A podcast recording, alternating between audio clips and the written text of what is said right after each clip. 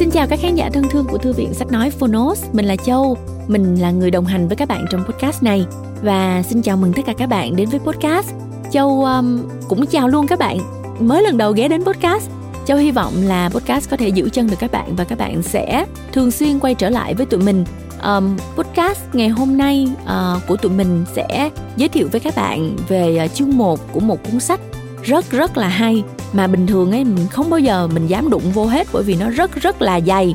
Um, nhưng mà nhờ có Phonos ứng dụng sách nói có bản quyền và âm thanh số thì mình có thể nghe được rồi các bạn ơi. Có nghĩa là mình không phải cầm cuốn sách nặng trịch để đọc nữa mình có thể nghe. Và mình có thể nghe bất cứ nơi đâu từ điện thoại của mình. Điều đó làm mình rất là vui. Và cuốn sách này uh, có thể dùng từ đồ sộ để mô tả nó các bạn. Trời ơi nó dày khủng khiếp luôn. Uh, và cuốn sách được viết ra để trả lời một câu hỏi cũng đồ sộ không kém đó chính là tại sao phương tây vượt trội và cuốn sách này là một uh, thành quả một tác phẩm của tác giả Ian Morris một cuốn sách lớn rất lớn nhằm đạt được mục tiêu đầy tham vọng là hiểu thấu quá trình phát triển trong quá khứ của nhân loại và đưa ra dự báo về tương lai của cuộc đua song mã đang tiếp diễn giữa hai trục Đông Tây. Ian Morris bắt đầu với mốc thời gian từ 15.000 năm trước với một chủ đề tham vọng, đưa khán giả về những dấu mốc sơ khai nhất của hai nền văn hóa Đông Tây, cùng lý giải quá trình hình thành và phát triển của hai nền văn hóa này theo dòng lịch sử. Đây là một cuốn sách phù hợp cho những ai yêu thích lịch sử, văn hóa, đặc biệt là những câu hỏi đau đáu về hai nền văn hóa lớn nhất địa cầu.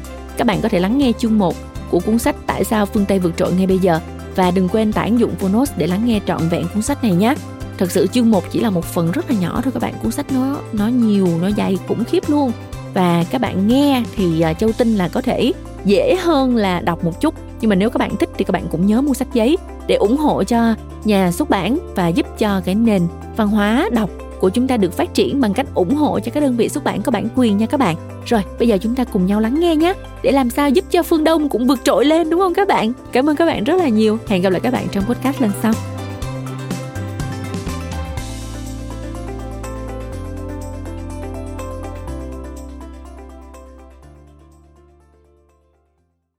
Bạn đang nghe từ Phonos.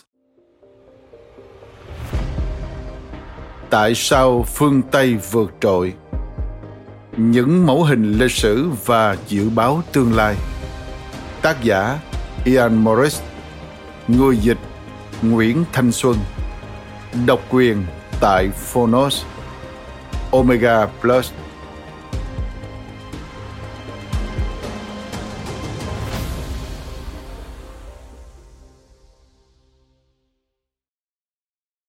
Lời giới thiệu Hoàng thân Albert tại Bắc Kinh London ngày 3 tháng 4 năm 1848 Nữ hoàng Victoria cảm thấy đau buốt cả đầu. Bà khủy người áp mặt vào cầu tàu bằng gỗ chừng vài chục phút. Bà cảm thấy giận dữ, sợ hãi và mệt mỏi vì phải cố ngăn dòng nước mắt. Trời bắt đầu chuyển mưa Cơn mưa phùn làm váy bà sũng nước, và bà chỉ mong không ai nhận thấy nỗi run sợ của mình. Chồng bà đang đứng bên phải. Chỉ cần với tay là bà có thể đặt lên vai ông hay vuốt lấy mái tóc ướt của ông, để truyền thêm sức mạnh cho ông đối mặt với những gì sắp xảy đến. Giá như thời gian dừng lại hoặc trôi nhanh thì hay biết mấy. Giá như bà và hoàng thân Albert đang ở một nơi nào đó chứ không phải chốn này. Và họ, nữ hoàng Victoria, hoàng thân Albert, công tước xứ Wellington, cùng một nửa triều đình, cứ quỳ gối trong mưa chờ đợi. Rõ ràng trên sông đã xảy ra chuyện. Con tàu chỉ huy của hạm đội Trung Hoa quá lớn không thể cập các bến cảng của công ty Đông Ấn. Do đó, Tổng đốc Kỳ Anh phải thực hiện chuyến đi với sứ mệnh quan trọng của mình tới London bằng một chiếc tàu bọc thép chạy bằng hơi nước nhỏ hơn được đặt theo tên của ông ta. Nhưng ngay cả chiếc kỳ Anh cũng quá cồng kềnh so với các bến cảng ở Blackwall. Nói thêm, Kỳ Anh là viên đại thần đời Thanh, từng đảm nhiệm nhiều chức vụ quan trọng thời kỳ này, tức năm 1848. Ông đang làm tổng đốc lưỡng quản quay lại nội dung chính Phải đến nửa tá tàu kéo làm nhiệm vụ lai dắt con tàu trong tình trạng lộn xộn xung quanh. Kỳ Anh chắc hẳn không vui chút nào. Qua khóe mắt, nữ hoàng Victoria có thể nhìn thấy ban nhạc người Trung Hoa nhỏ bé trên cầu cảng, trang phục lụng thụng bằng lụa và những chiếc mũ ngộ nghĩnh của họ mới cách đây một giờ trông còn thật lộng lẫy. Giờ đã trở nên sốc xếp dưới trận mưa đặc trưng của nước Anh.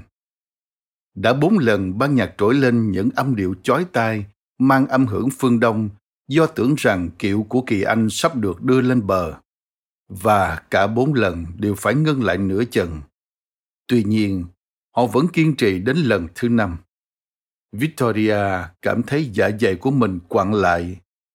Cuối cùng thì kỳ Anh cũng lên bờ. Điều này thực sự đang xảy ra. Rồi sau đó viên sứ thần của kỳ Anh đứng trước mặt họ, gần đến mức Victoria có thể nhìn thấy đường theo những con rồng nhỏ phun khói và lửa trên đôi hài của ông ta. Đó quả là tác phẩm tuyệt mỹ, hơn hẳn so với tài thiêu thùa của các thị nữ hầu cận nữ hoàng.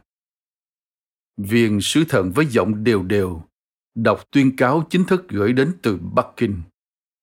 Victoria được nghe dịch lại tuyên cáo như sau. Rằng đạo quan hoàng đế đại trí công nhận nguyện vọng của nữ hoàng Anh quốc mong muốn bày tỏ lòng kính trọng đối với quyền bá chủ của đế chế Trung Hoa. Rằng nữ hoàng Victoria cầu xin có cơ hội được cống nạp và nộp thuế, tỏ lòng tôn kính tột bậc và xin được nghe lệnh. Và rằng hoàng đế chấp thuận xem vương quốc của bà như một trong những thuộc địa của ngài, đồng thời cho phép người anh học theo lối sống của người trung hoa. Nhưng mọi người ở anh quốc đều biết trên thực tế mọi chuyện đã xảy ra như thế nào. Ban đầu, người trung hoa được chào đón do họ tài trợ anh quốc trong cuộc chiến tranh chống lại napoleon.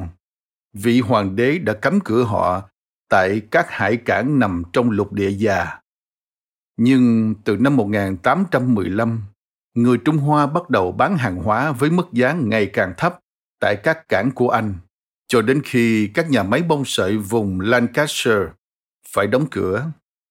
Khi người Anh phản đối và tăng mức thuế quan, người Trung Hoa thiêu rụi hạm đội hải quân hoàng gia vinh quang một thời, giết chết đô đốc Nelson và cướp phá các thành phố dọc bờ biển phía Nam. Trong gần 8 thế kỷ, nước Anh đã thách thức mọi kẻ xâm lược. Nhưng giờ đây, tên tuổi của nữ hoàng Victoria sẽ vĩnh viễn chìm trong những trang sử đầy hổ thẹn. Triều đại của bà là một triều đại điên cuồng với những vụ mưu sát, tước đoạt và bắt cóc. Bây giờ là cả bại trận, ô danh và cái chết. Và giờ này chính kỳ Anh, kẻ giật dây hiểm ác cho hoàng đế đạo quan, đến để đưa ra những lời lẽ thớ lợ đạo đức giả. Rồi thời điểm thích hợp cũng đến. Viên thông ngôn quỳ sau lưng Victoria, nhẹ nhàng hắn theo đúng phong cách cung đình hoàn hảo mà chỉ nữ hoàng mới nghe được. Đây là dấu hiệu đã đến lúc thuộc hạ của Kỳ Anh trao tước phong cho bà. Victoria ngẩng đầu khỏi cầu tàu và ngồi lên để đón nhận chiếc mũ và tấm áo choàng của người mang di, biểu thị cho nỗi ô nhục của đất nước. Đó cũng là lần đầu tiên bà nhìn rõ mặt Kỳ Anh. Bà vô cùng bất ngờ khi thấy một gã trung niên với vẻ ngoài thông minh và đầy khí lực. Liệu ông ta có thực sự là con quỷ dữ khiến bà phải sợ hãi? Đồng thời Kỳ Anh cũng lần đầu đưa mắt nhìn Victoria. Ông đã xem bức chân dung của bà trong lễ đăng quang. Nhưng không ngờ bà ta còn đẩy đà và thô kệch hơn tưởng tượng dù trông còn rất trẻ. Bà ướt sũng và hình như trên mặt còn dính mùn cưa cùng một ít bùn bắn lên từ bến tàu. Bà ta thậm chí còn không biết khấu đầu đúng cách. Đúng là những con người bất nhã. Rồi cũng đến giờ khắc đèn tối nhất, không thể tưởng tượng nổi trong đời Victoria. Hai viên quan người Trung Hoa từ sau lưng kỳ Anh cúi thấp đầu bước đến trước khom người đỡ Albert đứng dậy. Victoria hiểu rằng bà chỉ được phép im lặng, không bày tỏ bất kỳ động thái nào. Và thực ra thì bà gần như đã bị đóng băng tại chỗ. Giá như có muốn bày tỏ sự phản kháng cũng không thể được. Rồi họ dẫn Albert đi. Ông bước chậm rãi trong tư thế đường bệ, rồi bất chợt dừng lại quay đầu nhìn Victoria. Cả một bầu trời chất chứa trong cái liếc nhìn đó. Victoria ngất xỉu. Một người hầu phía Trung Hoa kịp đỡ lấy bà trước khi bà ngã xuống bến tàu. Không nên để một nữ hoàng, dù là một nữ hoàng di địch, bị tổn thương trong thời điểm đó. Giờ đây, trong bước đi vô định, gương mặt lạnh băng với hơi thở gấp gáp, Albert đang rời bỏ quê hương thứ hai của mình. Ông bước lên ván thuyền, vào khoang tàu sang trọng khép kín để vượt biển đến Trung Hoa, nơi ông sẽ được hoàng đế đối xử như một chư hầu trong tử cấm thành. Khi nữ hoàng Victoria hồi tỉnh, Albert đã đi rất xa. Giờ đây, cuối cùng bà cũng bật khóc. Albert có thể mất đến nửa năm để đến Bắc Kinh và cũng từng ấy thời gian để trở lại. Rồi có thể ông phải chờ đợi thêm ít nhất vài tháng đến vài năm giữa đám người mang rợ đó trước khi được hoàng đế triệu kiến. Bà sẽ phải làm gì đây? Làm sao bà có thể thân cô thế cô bảo vệ được thần dân? Làm sao bà có thể đối mặt với gã kỳ anh xấu xa sau những gì hắn ta đã làm với họ? nhưng hoàng thân Albert không bao giờ quay về. Khi đến Bắc Kinh, ông đã làm cả triều đình phải ngạc nhiên với vốn tiếng Hoa lưu loát cùng kiến thức về tứ thư ngũ kinh của khổng giáo.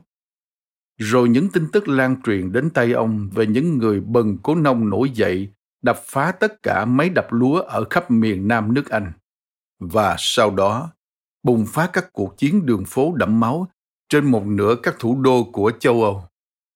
Chỉ vài ngày sau, hoàng đế nhận được một lá thư từ Kỳ Anh, đề nghị tốt nhất là đảm bảo an toàn cho một hoàng thân tài năng như Albert bằng cách giữ ông ở lại Bắc Kinh. Bạo lực là tất yếu trong quá trình chuyển đổi sang thời kỳ hiện đại, giống như đối với đế chế Trung Hoa, nhưng không có cơ hội nào dành cho một dân tộc vốn dĩ đã hỗn loạn.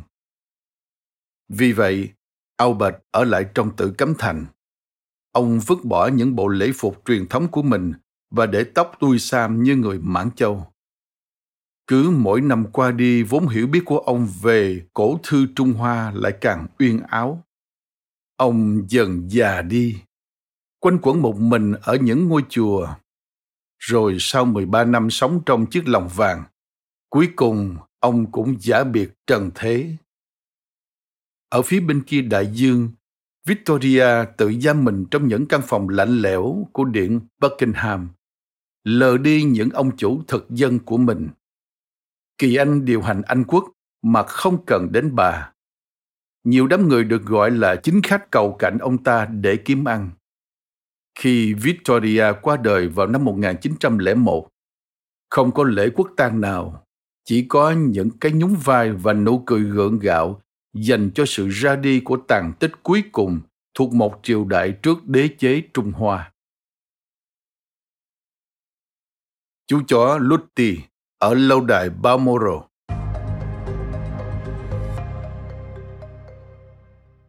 Tất nhiên, trong thực tế, mọi điều đã không xảy ra như trên hay ít nhất chỉ có một số chi tiết là chính xác. Đúng là cũng có một con tàu Trung Hoa tên Kỳ Anh và quả thực, nó đã cập vào bến cảng thuộc công ty Đông Ấn ở London vào tháng 4 năm 1848. Mời bạn xem hình 1.1. Con tàu kỳ Anh trên thực tế được đính kèm trên ứng dụng. Quay lại nội dung chính. Nhưng đó không phải là tàu chiến bọc sắt chở theo một tổng đốc Trung Hoa đến London. Chiếc kỳ Anh thực ra chỉ là một chiếc thuyền buồm lớn bằng gỗ sơn phết sặc sỡ các thương nhân người Anh ở thuộc địa Vương Miện Hồng Kông đã mua chiếc thuyền nhỏ bé này vài năm trước và gửi về quê hương như một món đồ chơi thú vị. Nói thêm, năm 1841, trong giai đoạn chiến tranh Nha Phiến lần thứ nhất, Trung Hoa ký hiệp ước xuyên tị nhượng Hồng Kông cho Anh. Ban đầu Hồng Kông được coi là thuộc địa vương miện, nhưng sau đó được tổ chức thành lãnh thổ phụ thuộc của Anh. Năm 1997, chính phủ Anh quốc đồng ý bàn giao chủ quyền Hồng Kông cho Trung Hoa. Quay lại nội dung chính. Nữ hoàng Victoria, hoàng thân Albert và công tước xứ Wellington thực sự cũng có ra bến sông, nhưng không phải để khom lưng quỳ gối trước người chủ mới, mà chỉ để ngó nghiêng con tàu Trung Hoa đầu tiên xuất hiện trên lãnh thổ Vương quốc Anh. Con tàu này đúng là đặt theo tên vị quan chức Quảng Châu. Nhưng Kỳ Anh không phải là người chấp thuận sự quy phục của Anh quốc vào năm 1842, sau khi tiêu diệt hạm đội Hải quân Hoàng gia. Thực ra vào năm đó, ông ta chỉ thương lượng việc đầu hàng sau khi một hạm đội nhỏ của Anh đánh đắm toàn bộ thuyền chiến Trung Hoa trong suốt cuộc hải trình, tiêu diệt các pháo binh ven biển và phong tỏa Đại Vận Hà, con kênh đào nối Bắc Kinh với vùng thung lũng sông Dương Tử đất đai màu mỡ, đe dọa thủ đô rơi vào nạn đói. Và Hoàng đế Đạo Quang cũng trị vì ở Trung Hoa vào năm 1848, nhưng ông ta không chia cắt Victoria và Albert. Trên thực tế, cặp vợ chồng hoàng gia này vẫn hạnh phúc bên nhau. Tuy đôi lúc gặp trục trặc do tính khí thất thường của Victoria, cho đến khi Albert qua đời vào năm 1861. Chính Victoria và Albert mới là những nhân vật làm cho đạo quan tơi tả. Lịch sử thường trái khuấy so với tiểu thuyết. Chính thần dân của Victoria đã đập tan binh lực của hoàng đế đạo quan và làm đế chế của ông ta tan vỡ. Với nguyên nhân đến từ một trong những thói quen cố hữu của người Anh, tách trà. Hay nói một cách chính xác là hàng tỷ tách trà. Vào thập niên 1790, công ty đồng ứng của Anh vốn điều hành nhiều vùng đất Nam Á như đất phong của mình, đã vận chuyển về London hơn 10 triệu kg lá trà tàu mỗi năm. Lợi nhuận quá sức lớn, nhưng lại nảy sinh một vấn đề, đó là chính phủ Trung Hoa không quan tâm đến việc nhập khẩu hàng hóa do Anh quốc sản xuất. Họ chỉ muốn nhận bạc, mà công ty lại đang gặp khó khăn trong việc kiếm ra bạc đủ để duy trì giao dịch. Vì vậy các thương nhân Anh quốc như bắt được vàng khi nhận ra bất kể chính phủ Trung Hoa muốn gì. Điều mà người dân Trung Hoa muốn chính là thuốc phiện. Và loại thuốc phiện tốt nhất được trồng ở Ấn Độ, vùng đất thuộc quyền kiểm soát của công ty.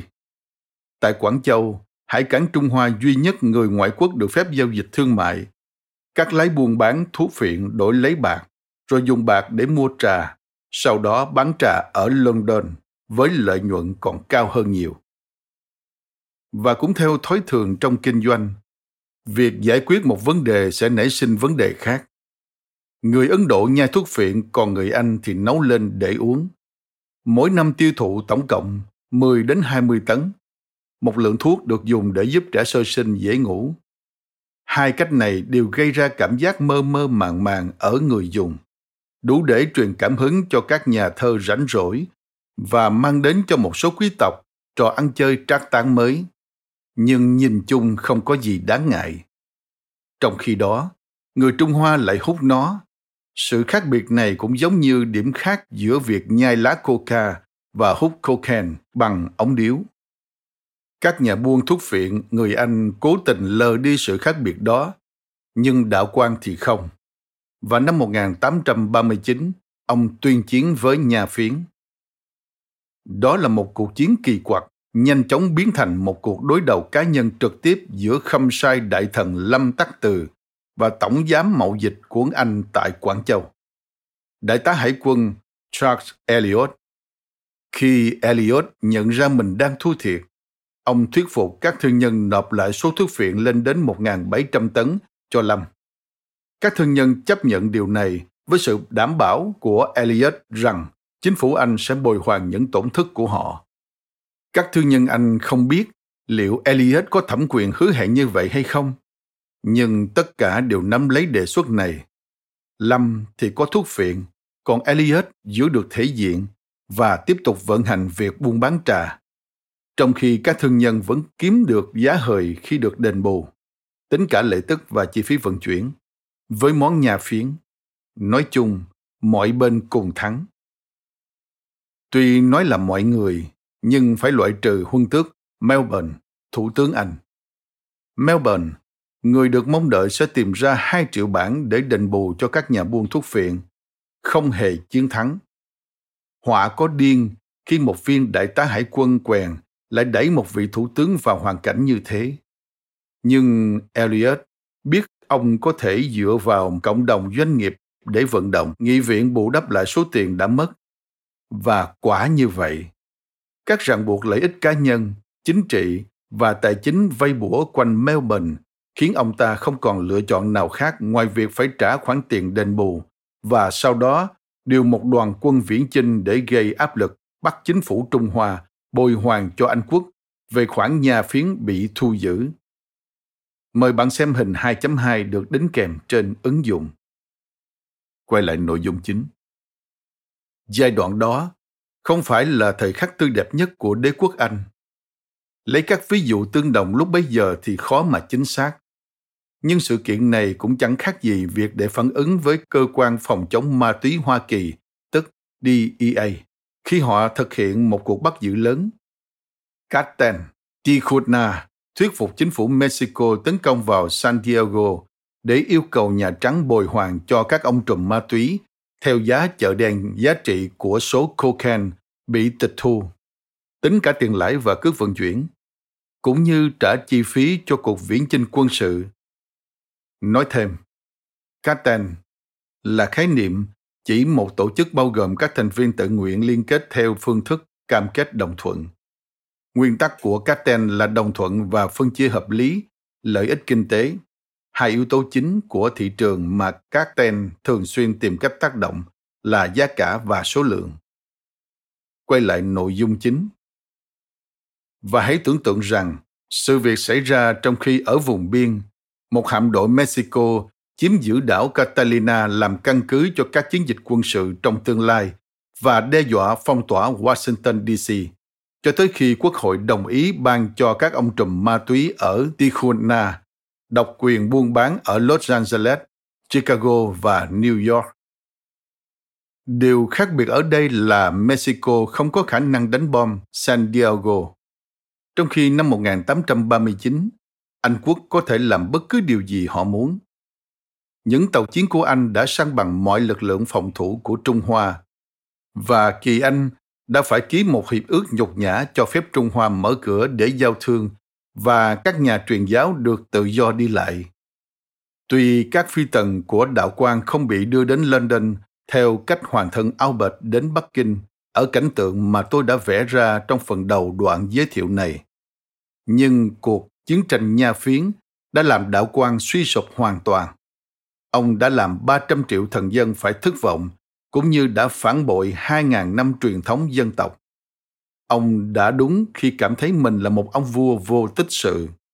Trung Hoa đang phân rã, nạn nghiện hút gia tăng, chính quyền mất kiểm soát và phong tục truyền thống thì rạn vỡ.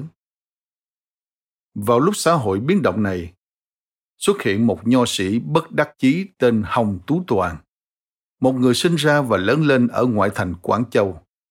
Bốn lần Hồng Tú Toàn vượt bao khó khăn lên kinh ấn thí thì cả bốn lần ông đều thi trượt. Cuối cùng, vào năm 1843, ông ngã bệnh phải nằm cán về làng.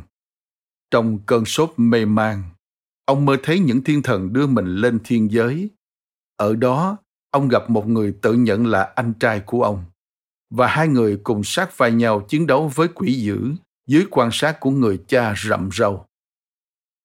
Không người nào trong làng hiểu được giấc mơ này và Hồng Tú Toàn dường như cũng quên mất nó trong nhiều năm. Cho đến một ngày tại Quảng Châu, trên đường đến trường thi, ông được tặng một quyển sách nhỏ. Nó tóm tắt cách trích giảng giáo lý Kitô giáo và Hồng Tú Toàn dễ dàng giải thích giấc mơ của mình dựa trên cuốn sách này. Rõ ràng người anh em trong giấc mơ của ông là Chúa Giêsu, biến Hồng Tú Toàn thành con người Trung Hoa của Thiên Chúa. Ông và Chúa Giêsu cùng xua đuổi quỷ dữ khỏi thiên đàng. Nhưng giấc mơ dường như cũng có nghĩa là Thiên Chúa muốn Hồng Tú Toàn trục xuất chúng khỏi trần thế. chấp vá giáo lý Kitô giáo với Nho giáo. Hồng Tú Toàn tuyên bố thành lập Thái Bình Thiên Quốc. Những nông dân giận dữ và đám cướp lũ lượt kéo đến dưới cờ hiệu của ông. Cho đến năm 1850, đội quân pha tạp của ông đã đánh bại các đạo quân triều đình hỗn loạn được điều đến tiêu diệt ông. Rồi ông tuân theo ý Chúa bằng cách đưa ra những cải cách xã hội cấp tiến. Ông tái phân phối đất đai, xây dựng các quyền bình đẳng cho nữ giới và cấm đoán tục bó chân đối với phụ nữ. Vào đầu thập niên 1860, trong khi người Mỹ tàn sát lẫn nhau bằng pháo binh và súng trường, Repeating Rifle, trong cuộc chiến tranh hiện đại đầu tiên trên thế giới, thì người Trung Hoa cũng làm điều tương tự bằng gươm giáo trong cuộc chiến tranh truyền thống cuối cùng của thế giới. Về mức độ kinh hoàng, thì kiểu cách truyền thống đã vượt xa kiểu cách hiện đại. 20 triệu người chết, chủ yếu là do nạn đói và dịch bệnh. Các nhà ngoại giao và tướng lĩnh phương Tây cũng tận dụng sự hỗn loạn này để lớn sâu hơn vào vùng Đông Á. Năm 1854, để tìm kiếm các cảng tiếp than giữa California và Trung Hoa. Phó đề đốc Perry của Hải quân Mỹ ép buộc Nhật Bản phải mở thông các cảng biển. Năm 1858, Anh, Pháp và Hoa Kỳ đạt được những nhượng bộ mới từ Trung Hoa. Hoàng đế Hàm Phong, do rất căm ghét bọn quỷ Tây Dương đã hủy hoại phụ hoàng của ông, tức Hoàng đế Đạo Quang, và lại còn lợi dụng cuộc chiến giữa ông và Hồng Tú Toàn, đã cố tránh ký hiệp ước mới này. Nhưng trong lúc Hàm Phong đang gặp khó khăn, chính phủ Anh và Pháp đã nắm cơ hội khiến ông không thể từ chối. Hai nước tiến quân về Bắc Kinh và Hàm Phong rút chạy trước về khu nghỉ dưỡng gần đó. Liên quân Anh-Pháp liền đốt trụi di hòa viên xinh đẹp, khiến ông hiểu ra họ có thể làm điều tương tự với tử cấm thành nếu thấy thích. Thế là Hàm Phong đầu hàng. Bị tổn thương thậm chí còn hơn cả phụ hoàng của mình. Ông tiếp tục ở lại nơi ẩn náu, tránh luôn việc triều chính, đắm mình trong khói thuốc phiện và đám cung tần mỹ nữ. Chỉ một năm sau thì ông qua đời. Hoàng thân Albert cũng trút hơi thở cuối cùng chỉ vài tháng sau cái chết của Hàm Phong. Dù đã tốn nhiều năm vận động để thuyết phục chính phủ Anh rằng Chính những cống rãnh tồi tàn ở London làm lây lan bệnh tật. Albert đã chết vì căn bệnh thương hạn lây lan qua đường cống rãnh thảm hại ở lâu đài Windsor. Đáng buồn hơn, Victoria, người cũng đam mê hệ thống ống nước hiện đại như Albert, đang ở trong phòng tắm khi ông qua đời. Mất đi tình yêu của đời mình, tính khí của Victoria càng trở nên thất thường hơn và ngày càng chìm đắm trong nỗi u sầu nhưng bà không hoàn toàn cô đơn. Những sĩ quan Anh tặng bà một con vật kỳ lạ, đẹp đẽ nhất mà họ đã cướp đi từ di hòa viên ở Bắc Kinh. Một con chó giống Bắc Kinh. Bà đặt tên cho nó là Lutti. Chốt khóa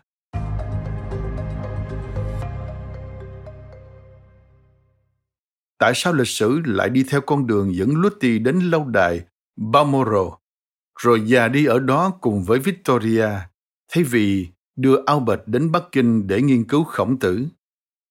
Tại sao những tàu chiến của Anh lại ngược sông Dương Tử vào năm 1842 thay vì những con tàu Trung Hoa ngược dòng sông Dam? Hay nói thẳng ra, tại sao phương Tây lại vượt trội? Việc dùng thuật ngữ phương Tây vượt trội nghe ra có vẻ hơi cường điệu nhưng sau tất cả dù chúng tôi định danh phương tây như thế nào tôi sẽ trở lại vấn đề này ở vài trang sau người phương Tây không hoàn toàn nắm quyền quản trị thế giới từ những năm 1840 và thường thất bại trong việc thực hiện đường lối chính sách của họ. Nhiều người trong số chúng ta đã sống đủ lâu để nhớ lại cuộc tháo chạy nhục nhã khỏi Sài Gòn, nay là thành phố Hồ Chí Minh, của người Mỹ vào năm 1975 và phương cách các nhà máy Nhật Bản đuổi cổ các đối thủ phương Tây khỏi thị trường vào những năm 1980. Thậm chí bây giờ nhiều người trong số chúng ta có cảm giác rằng mọi vật dụng chúng ta mua đều được sản xuất ở Trung Hoa. Dù rõ ràng là trong khoảng 100 năm vừa qua, người phương Tây đã đưa quân đội tới châu Á, chứ không phải áp dụng cách thức gì khác. Các chính phủ vùng Đông Á đã va chạm với những học thuyết tư bản và cộng sản ở phương Tây. Nhưng lại chưa có chính phủ phương Tây nào nghiên cứu cặn kẽ các học thuyết khổng giáo hay đạo giáo. Người phương Đông thường giao tiếp vượt qua các rào cản ngôn ngữ bằng tiếng Anh. Người châu Âu thì ít khi làm như vậy bằng tiếng quan thoại hay Nhật Bản như một luật sư Malaysia đã thẳng thắn nói với nhà báo Anh, Martin Jack. Tôi đang mặc trang phục của các ông, nói ngôn ngữ của các ông, xem phim của các ông, kể cả hôm nay là ngày mấy đi nữa cũng theo lời các ông. Danh sách này còn có thể kéo dài. Kể từ khi những thần dân của Victoria cướp được chú chó Lutti. phương Tây đã duy trì sự dẫn đầu toàn cầu vốn chưa có tiền lệ trong lịch sử. Mục đích của tôi là giải thích điều này. Thoạt nhìn, trông không giống như tôi đặt mình vào một nhiệm vụ quá đổi khó khăn. Hầu như mọi người đều đồng ý rằng phương Tây vượt trội vì cuộc cách mạng công nghiệp diễn ra ở đó, chứ không phải ở phương Đông. Ở thế kỷ 18, những doanh nhân người Anh đã mở đầu cuộc cách mạng với năng lượng hơi nước và than đá, nhà máy, đường sắt, và tàu chiến ban cho người châu Âu và người Mỹ ở thế kỷ 19, khả năng phóng chiếu sức mạnh trên toàn cầu. Đến thế kỷ 20, máy bay, máy vi tính, vũ khí hạt nhân lại cho phép con cháu họ củng cố sự thống lĩnh này. Dĩ nhiên điều này không có nghĩa là tất cả mọi thứ phải trở nên chính xác như vốn dĩ đã xảy ra. Nếu đại tá hải quân Elliot không ép buộc huân tước Melbourne vào năm 1839. Người Anh ác hẳn đã không tấn công Trung Hoa vào cùng năm đó. Nếu không sai đại thần Lâm Tắc Từ quan tâm hơn đến việc phòng vệ bờ biển, người Anh có thể đã không thắng lợi một cách dễ dàng. Nhưng nó có ý nghĩa rằng, ở thế kỷ 19, bất kể khi nào có vấn đề xảy đến với một nhà lãnh đạo và bất kể người đó ngồi trên ngai vàng, thắng cử hay chỉ huy quân đội, thì phương Tây vẫn luôn thắng. Năm 1898, nhà thơ, nhà chính trị người Anh Hilaire Belloc đã tóm gọn điều này bằng hai câu.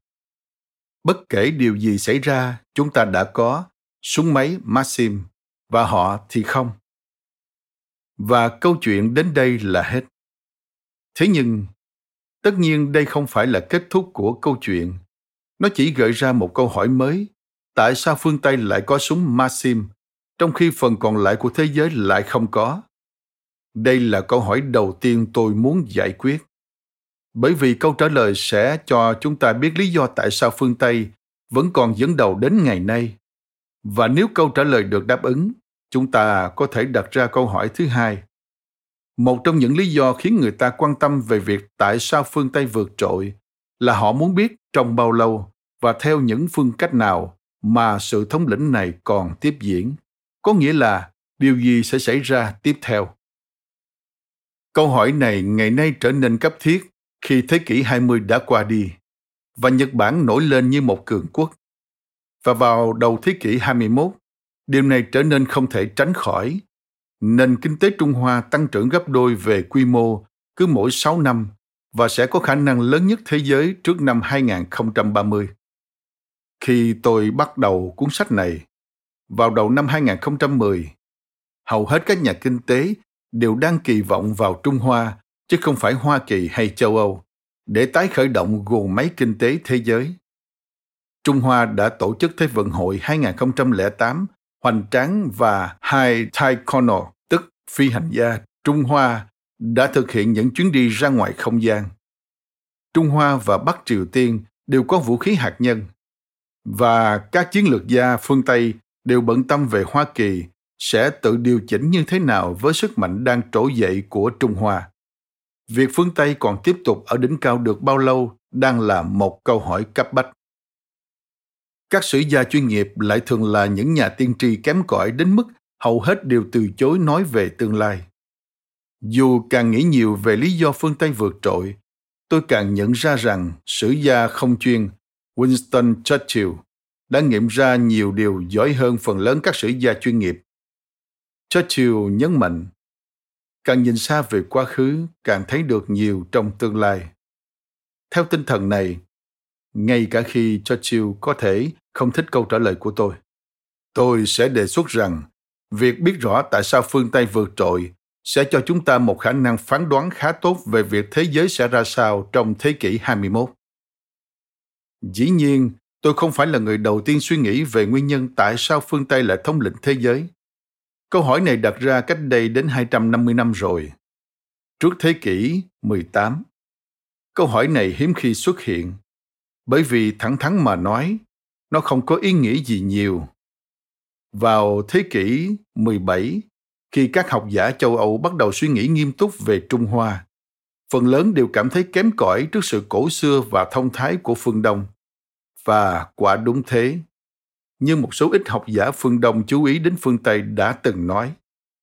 Một số quan lại Trung Hoa ngưỡng mộ đồng hồ tinh xảo, đại bác hủy diệt và niên lịch chính xác của người phương Tây.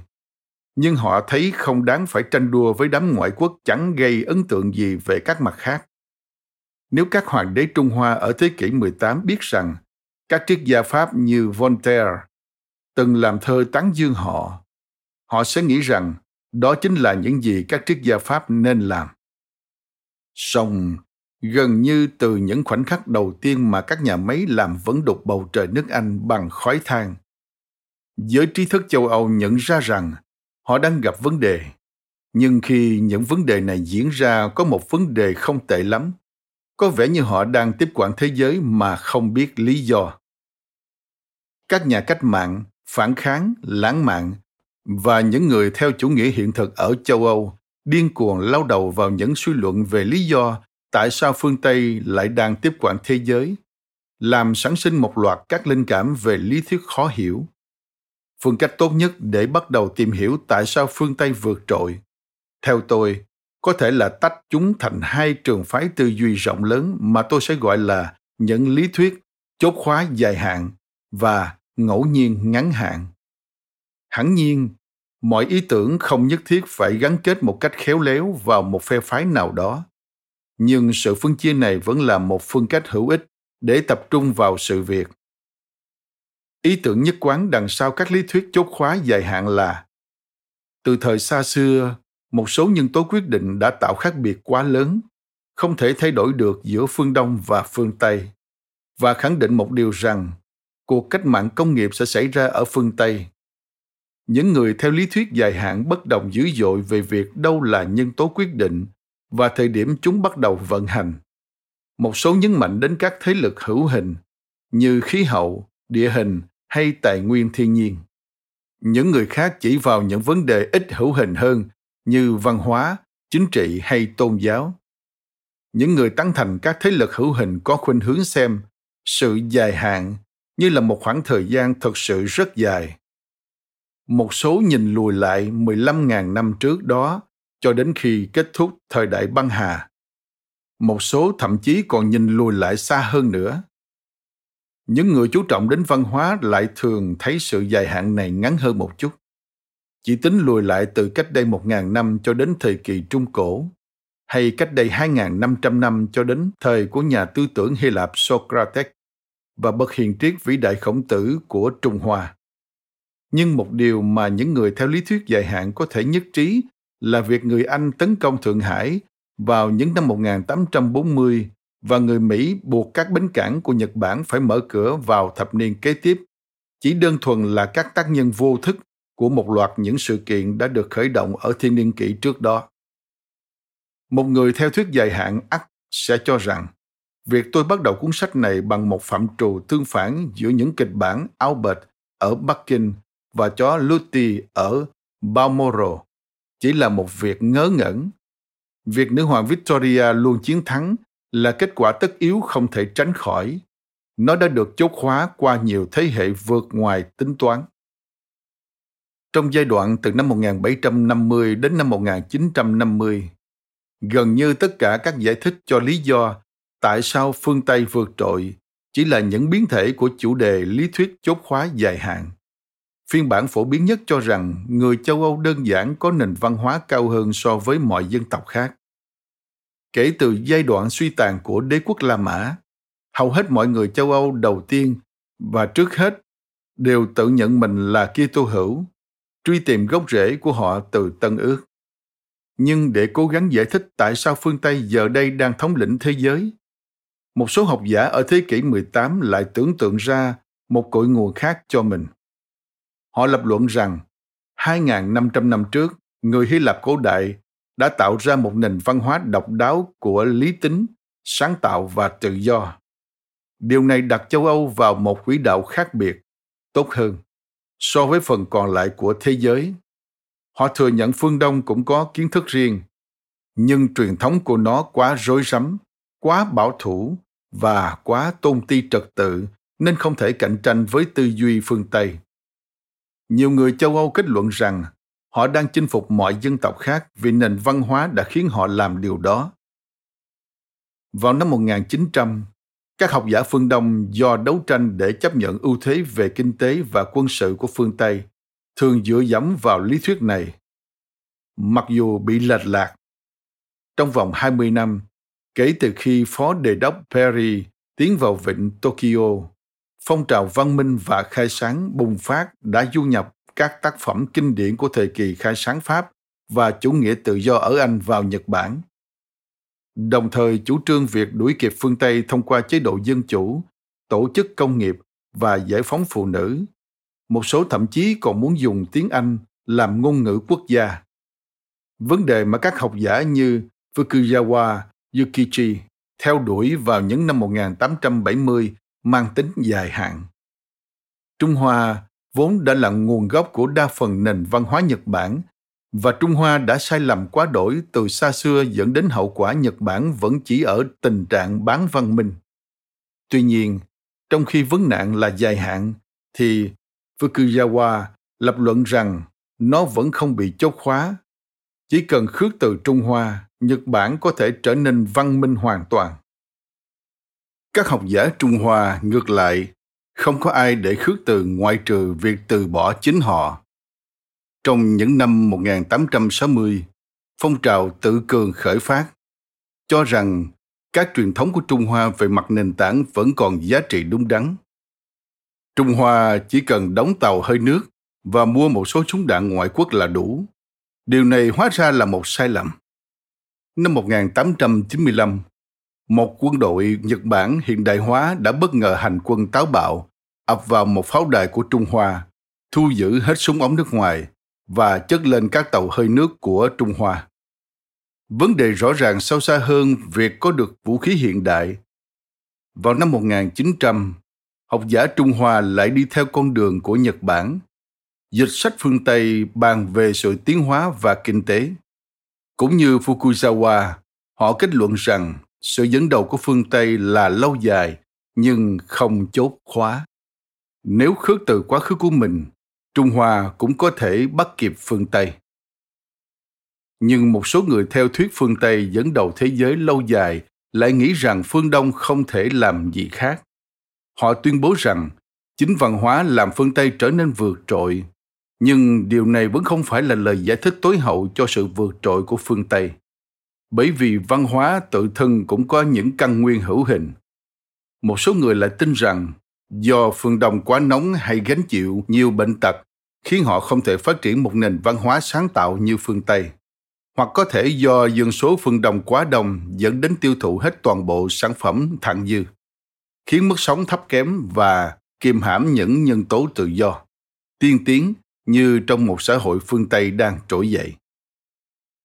Những lý thuyết chốt khóa dài hạn xuất hiện ở đủ màu sắc chính trị, nhưng phiên bản của Katmat là quan trọng và có ảnh hưởng nhất. Chính trong thời điểm đạo quân Anh giải phóng cho chú chó Lutti, Mark sau đó đảm nhận một chuyên mục về Trung Hoa cho tờ New York Daily Tribune, cho rằng chính trị là yếu tố thực sự cố định sự vượt trội của phương Tây. Ông tuyên bố rằng trong hàng nghìn năm các quốc gia phương Đông theo Trung ương tập quyền có sức mạnh đến nỗi họ đã khiến dòng chảy lịch sử chững lại. Còn châu Âu đã tiến triển từ thời cổ đại thông qua chế độ phong kiến đến chủ nghĩa tư bản, và các cuộc cách mạng vô sản sẽ mở đường cho chủ nghĩa cộng sản. Nhưng phương Đông lại bị cô lập trong khối hổ phách của chủ nghĩa độc tài, đồng thời không thể chia sẻ với quỹ đạo tiến bộ của phương Tây. Và khi lịch sử không diễn ra chính xác như những gì Marx đã tiên đoán, những người cộng sản sau này, đặc biệt là Lenin và các môn đệ, đã cải biên các lý thuyết của ông bằng cách tuyên bố rằng một tầng lớp tiên phong cách mạng có thể lây chuyển phương Đông ra khỏi giấc ngủ cổ xưa của nó. Những người theo học thuyết Lenin nhấn mạnh rằng điều này chỉ xảy ra khi xã hội lỗi thời cũ kỹ bị phá hủy hoàn toàn bằng mọi giá. Ngay trong thế kỷ 20, một điều nhảy phức tạp tiếp tục diễn ra ở phương Tây khi các nhà sử học phát hiện những sự kiện dường như không phù hợp với các câu chuyện chốt khóa dài hạn và những người theo thuyết chốt khóa dài hạn lại phải điều chỉnh lý thuyết của mình để thích ứng với chúng. Chẳng hạn, hiện nay không ai tranh cãi rằng khi thời kỳ khai phá bằng đường thủy của châu Âu vừa mới bắt đầu, thì ngành hàng hải của Trung Hoa đã tiến xa hơn rất nhiều. Các thủy thủ Trung Hoa đã biết đến bờ biển Ấn Độ, Ả Rập, Đông Phi và có lẽ cả Australia nữa. Nói thêm, một số người còn nghĩ rằng các thủy thủ Trung Hoa thậm chí đã đến châu Mỹ ở thế kỷ 15.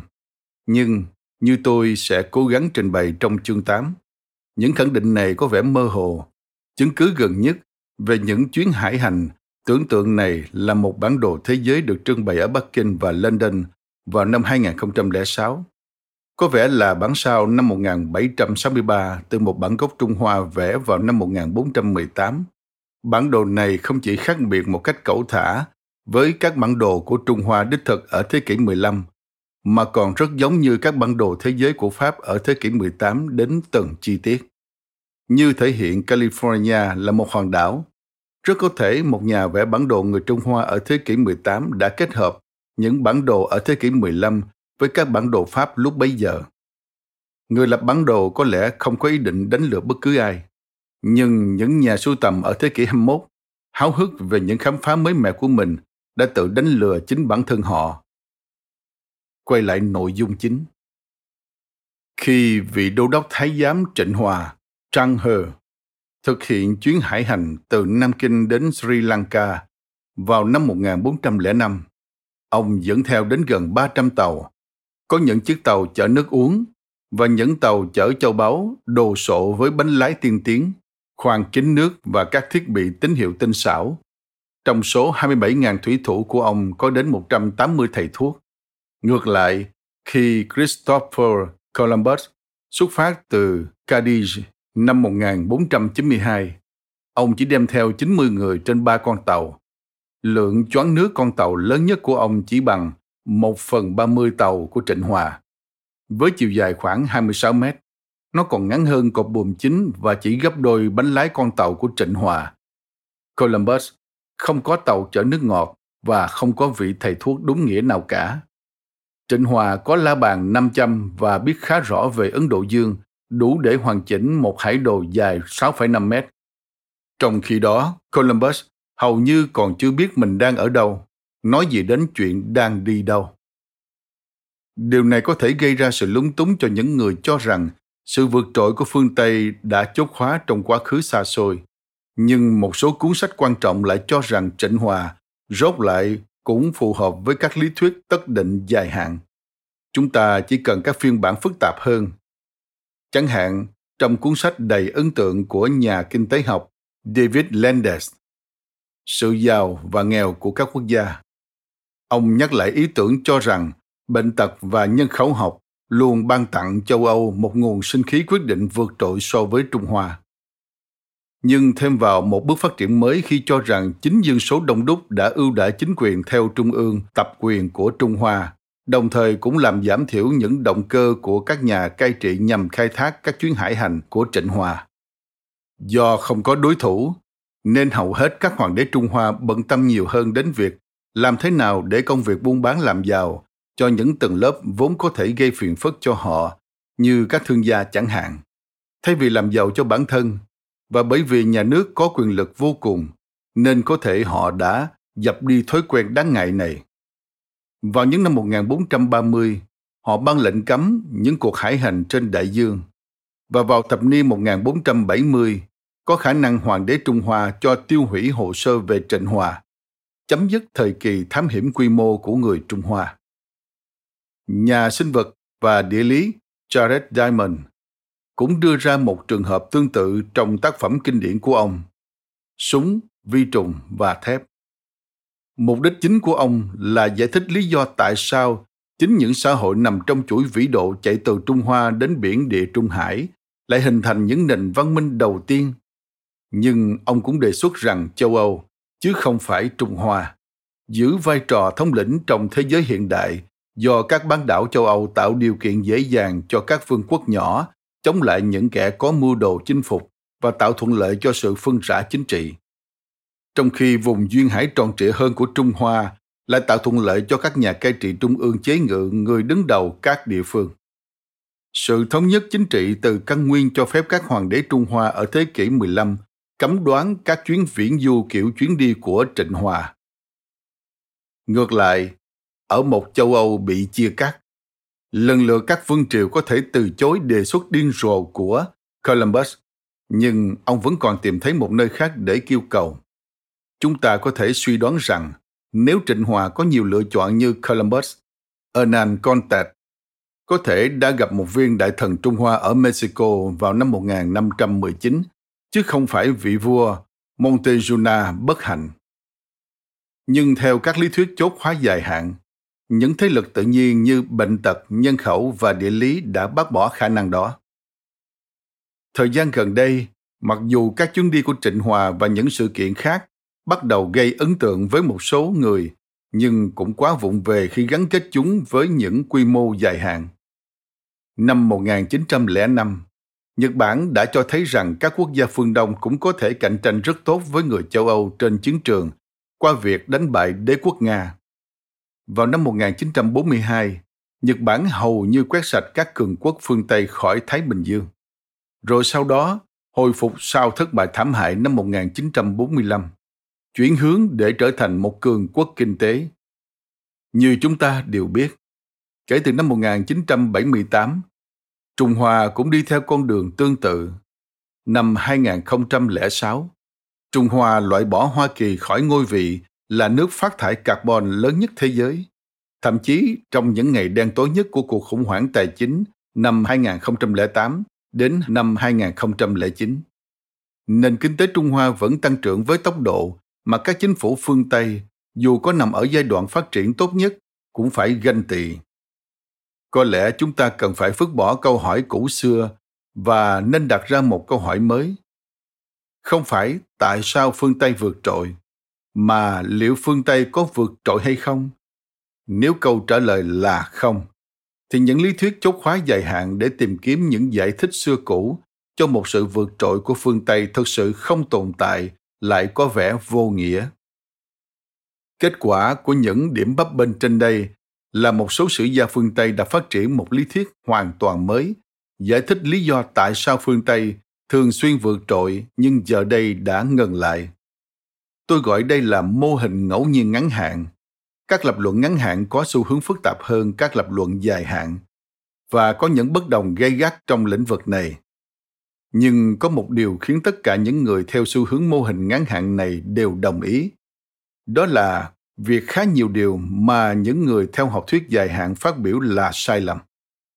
Phương Tây đã không được chốt khóa vào sự thống lĩnh toàn cầu kể từ quá khứ xa xôi. Chỉ sau năm 1800, vào đêm trước cuộc chiến tranh Nha Phiến, phương Tây mới tạm thời đi trước phương Đông, và thậm chí điều này đa phần cũng là do ngẫu nhiên. Và kịch bản hoàng thân Albert ở Bắc Kinh không phải là điều vớ vẩn. Nó đã có thể dễ dàng xảy ra. Gặp mày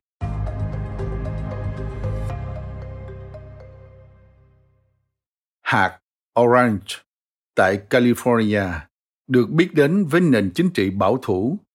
Những hàng cọ tỉa tót và công dân danh dự John Quen, sân bay địa phương được đặt theo tên ông, mặc dù ông không thích phi cơ bay ngang sân golf của mình. Hơn là những học bổng cấp tiến. Nhưng vào thập niên 1990, nó đã trở thành cái nôi của những lý thuyết ngẫu nhiên ngắn hạn trong lịch sử thế giới. hai sử gia Vương Quốc Bân và Kenneth Pomeranz và một nhà xã hội học Vương Phong Quan Phân của trường Irvine thuộc Đại học California đã viết những tác phẩm mang tính bước ngoặt cho rằng mọi điều đập vào mắt chúng ta hệ sinh thái hay cấu trúc gia đình công nghệ và công nghiệp hay tài chính và tổ chức mức sống hay thị hiếu người tiêu dùng với họ thì những tương đồng giữa đông và tây đều có ảnh hưởng nhiều hơn so với những khác biệt vào cuối thế kỷ 19. Nói thêm, Vương Phong rời Đại học Irvine vào năm 2005, nhưng chỉ chuyển đi xa hơn 60 km, đến trường Los Angeles thuộc Đại học California. Vương Phong có một đồng tác giả, James Lee, và ông cũng giảng dạy tại Viện Công nghệ California ở Pasadena, chỉ cách ở vài 40 km. Quay lại nội dung chính. Nếu luận cứ của họ là đúng thì thật khó giải thích tại sao chú chó Lutti đến London thay vì hoàng thân Albert phải đi về phương Đông. Một số lý thuyết gia ngắn hạn như Andre Gunderfrank nhà kinh tế học độc lập, người đã viết hơn 30 cuốn sách về mọi thứ, từ thời tiền sử đến nền tài chính Mỹ Latin, cho rằng phương Đông thích hợp diễn ra một cuộc cách mạng công nghiệp hơn là phương Tây. Nhưng rồi những biến cố đã xen vào. Frank kết luận châu Âu đơn giản chỉ là một bán đảo xa xôi trong một trật tự thế giới tập trung vào Trung Hoa. Trong nỗi tuyệt vọng không thể tiếp cận thị trường châu Á, nơi giàu có thực sự, người châu Âu từ một ngàn năm trước đã cố xuyên thủng vùng Trung Đông bằng các cuộc thập tự chinh. Khi chiến tranh không giải quyết được vấn đề, một số người như Columbus đã phải dông thuyền về phía Tây tìm đến Cathay, Trung Hoa. Điều đó cũng không thành công do châu Mỹ ngán trở. Nhưng theo quan điểm của Frank, chính sự nhầm lẫn của Columbus đã đánh dấu một khởi đầu cho sự thay đổi vị trí của châu Âu trong hệ thống thế giới.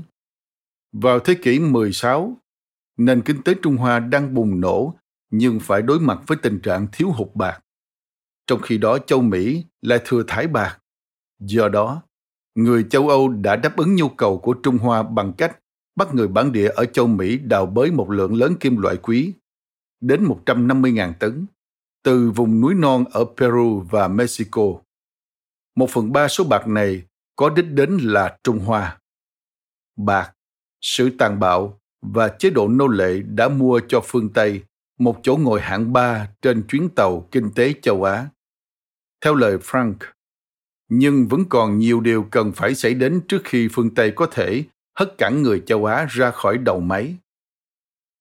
Frank nghĩ rằng sự trỗi dậy của phương Tây nhìn chung ít dựa vào tính chủ động của người châu Âu mà là do sự suy thoái ở phương Đông sau năm 1750. Ông tin rằng việc này bắt đầu khi nguồn cung bạc dần trở nên eo hẹp. Điều này đã tạo ra những cuộc khủng hoảng chính trị ở châu Á, nhưng đồng thời lại là một tác nhân kích thích mạnh mẽ ở châu Âu. Khi thiếu hụt bạc để xuất khẩu, người châu Âu đã cơ giới hóa ngành công nghiệp để tạo ra hàng hóa thay vì bạc để cạnh tranh ở các thị trường châu Á. Frank lập luận rằng việc dân số gia tăng sau năm 1750 cũng gây ra những kết quả khác nhau ở mỗi đầu hai châu lục này, gây ra sự phân cực về mức độ giàu có, khủng hoảng chính trị và ngăn chặn những đổi mới ở Trung Hoa đồng thời chỉ cung cấp lao động giá rẻ cho các nhà máy mới ở Anh. Khi phương Đông phân rã thì phương Tây lại thực hiện cuộc cách mạng công nghiệp mà đáng lẽ phải xảy ra ở Trung Hoa. Nhưng vì nó xảy ra ở Anh quốc nên phương Tây mới kế thừa cả thế giới. Dù vậy, những người theo thuyết ngắn hạn khác lại không đồng ý. Nhà xã hội học Jack Goldstein có dạy một số năm ở trường David thuộc Đại học California và đặt ra danh xưng trường phái California để mô tả những lý thuyết gia theo thuyết ngắn hạn, cho rằng mãi đến năm 1600, phương Đông và phương Tây cơ bản là sung túc hay nghèo nàn như nhau. Mỗi châu lục đều được thống lĩnh bởi các đế chế nông nghiệp lớn với các giai cấp tăng lữ phức tạp chuyên bảo vệ truyền thống xưa cũ. Ở khắp mọi nơi, từ Anh quốc đến Trung Hoa, dịch bệnh chiến tranh và việc xoán ngôi của các triều đại đã đưa các xã hội này đến bờ vực sụp đổ vào thế kỷ 17. Nhưng trong khi hầu hết các đế chế này phục hồi và tái áp đặt những tư tưởng chính thống nghiêm khắc, những người theo đạo tinh lành ở phía Tây Bắc châu Âu đã phản ứng lại các truyền thống công giáo. Chính hành động phản ứng này, theo Goldstone, đã đẩy phương Tây đến con đường hướng về cuộc cách mạng công nghiệp, thoát khỏi những câu thúc của hệ tư tưởng xưa cũ. Các nhà khoa học châu Âu đã mổ xẻ những cách vận hành của sức mạnh tự nhiên hiệu quả đến mức các doanh nghiệp Anh được chia sẻ về những khám phá mở mang thực dụng này đã ứng dụng đưa than và hơi nước vào công việc. Đến năm 1800, phương Tây đã nhanh chóng bước lên phía trước so với phần còn lại của thế giới. Goldstone cho rằng điều này hoàn toàn không tất định. Và trên thực tế, một vài sự kiện có thể đã làm thay đổi hoàn toàn thế giới. Chẳng hạn, trong trận sông Boyne năm 1690, nếu một viên đạn súng hỏa mai của phe công giáo xé toạc qua vai chiếc áo khoác của William xứ Orange, người theo đạo tinh lành yêu sách ngai vàng nước Anh. May là viên đạn không bắn gần hơn. Câu này được gán cho William Goldstone cho rằng nếu viên đạn bắn ra thấp xuống vài cm, thì nước Anh có thể vẫn theo công giáo.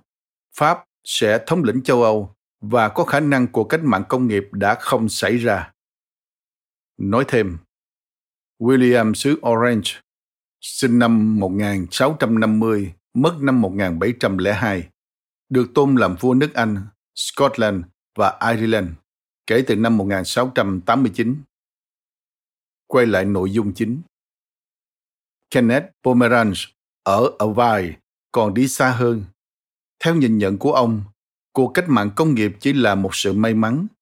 Ông lập luận rằng khoảng năm 1750, phương Đông và phương Tây đang hướng đến thảm họa sinh thái. Dân số tăng hơn công nghệ và mọi người thực hiện gần như mọi thứ có thể để mở rộng và đẩy mạnh nông nghiệp, vận chuyển hàng hóa trong khu vực và tái tổ chức công việc. Họ hầu như đã đạt đến ngưỡng giới hạn của nền công nghệ và có đủ mọi lý do để chờ đợi sự suy thoái toàn cầu và suy giảm dân số vào thế kỷ 19 và 20.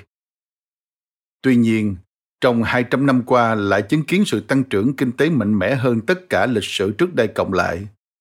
Pomeranz giải thích lý do này trong cuốn The Great Diversion, sự phân rẽ vĩ đại, rằng Tây Âu và trên tất cả là nước Anh chỉ chờ vào vận may. Cũng như Frank, Pomeranz nhận thấy sự may mắn của phương Tây bắt đầu bằng việc tình cờ phát hiện châu Mỹ giúp tạo ra một hệ thống thương mại, tạo động cơ cho việc công nghiệp hóa sản xuất. Nhưng khác với Frank, ông cho rằng mãi đến năm 1800, vận may của châu Âu vẫn có thể không xảy ra. Pomeranz chỉ ra rằng để trồng đủ cây cung cấp cho các động cơ hơi nước thô sơ đốt bằng gỗ ở Anh, trên thực tế phải cần đến không gian rộng lớn hơn cả vùng Tây Âu. Nhưng điều may mắn thứ hai đã can thiệp vào trên toàn thế giới chỉ duy nhất nước Anh có được những mỏ than nằm ở vị trí thuận lợi cũng như nhanh chóng cơ giới hóa các ngành công nghiệp. Vào năm 1840, người Anh đã áp dụng các máy móc chạy bằng than trong mọi lĩnh vực hoạt động đời sống, bao gồm các tàu chiến vỏ sắt có thể bắn phá dọc thủy lộ ngược sông Dương Tử. Nước Anh đúng ra phải đốt thêm 15 triệu hecta đất rừng mỗi năm, số lượng không thể có được nếu không xuất hiện nguồn năng lượng từ than đá. Cuộc cách mạng nhiên liệu hóa thạch đã bắt đầu và thảm họa sinh thái được ngăn chặn, hay ít nhất cũng được trì hoãn đến thế kỷ 21. Và phương Tây đột nhiên, bất chấp xung đột, thống lĩnh toàn cầu. Ở đây, không có sự tất định dài hạn, mà tất cả chỉ là một sự cố bất thường mới xảy ra. Sự bất đồng của những giải thích ngắn hạn về cuộc cách mạng công nghiệp phương Tây trải từ thuyết may mắn giúp ngăn chặn thảm họa toàn cầu của boomerangs đến lý thuyết thay đổi nhất thời trong phạm vi một nền kinh tế thế giới mở rộng của Frank. Xét về đại thể thì cũng có sự phân cách rộng mở, cũng như giữa Jared Diamond và Karl Marx ở lý thuyết dài hạn.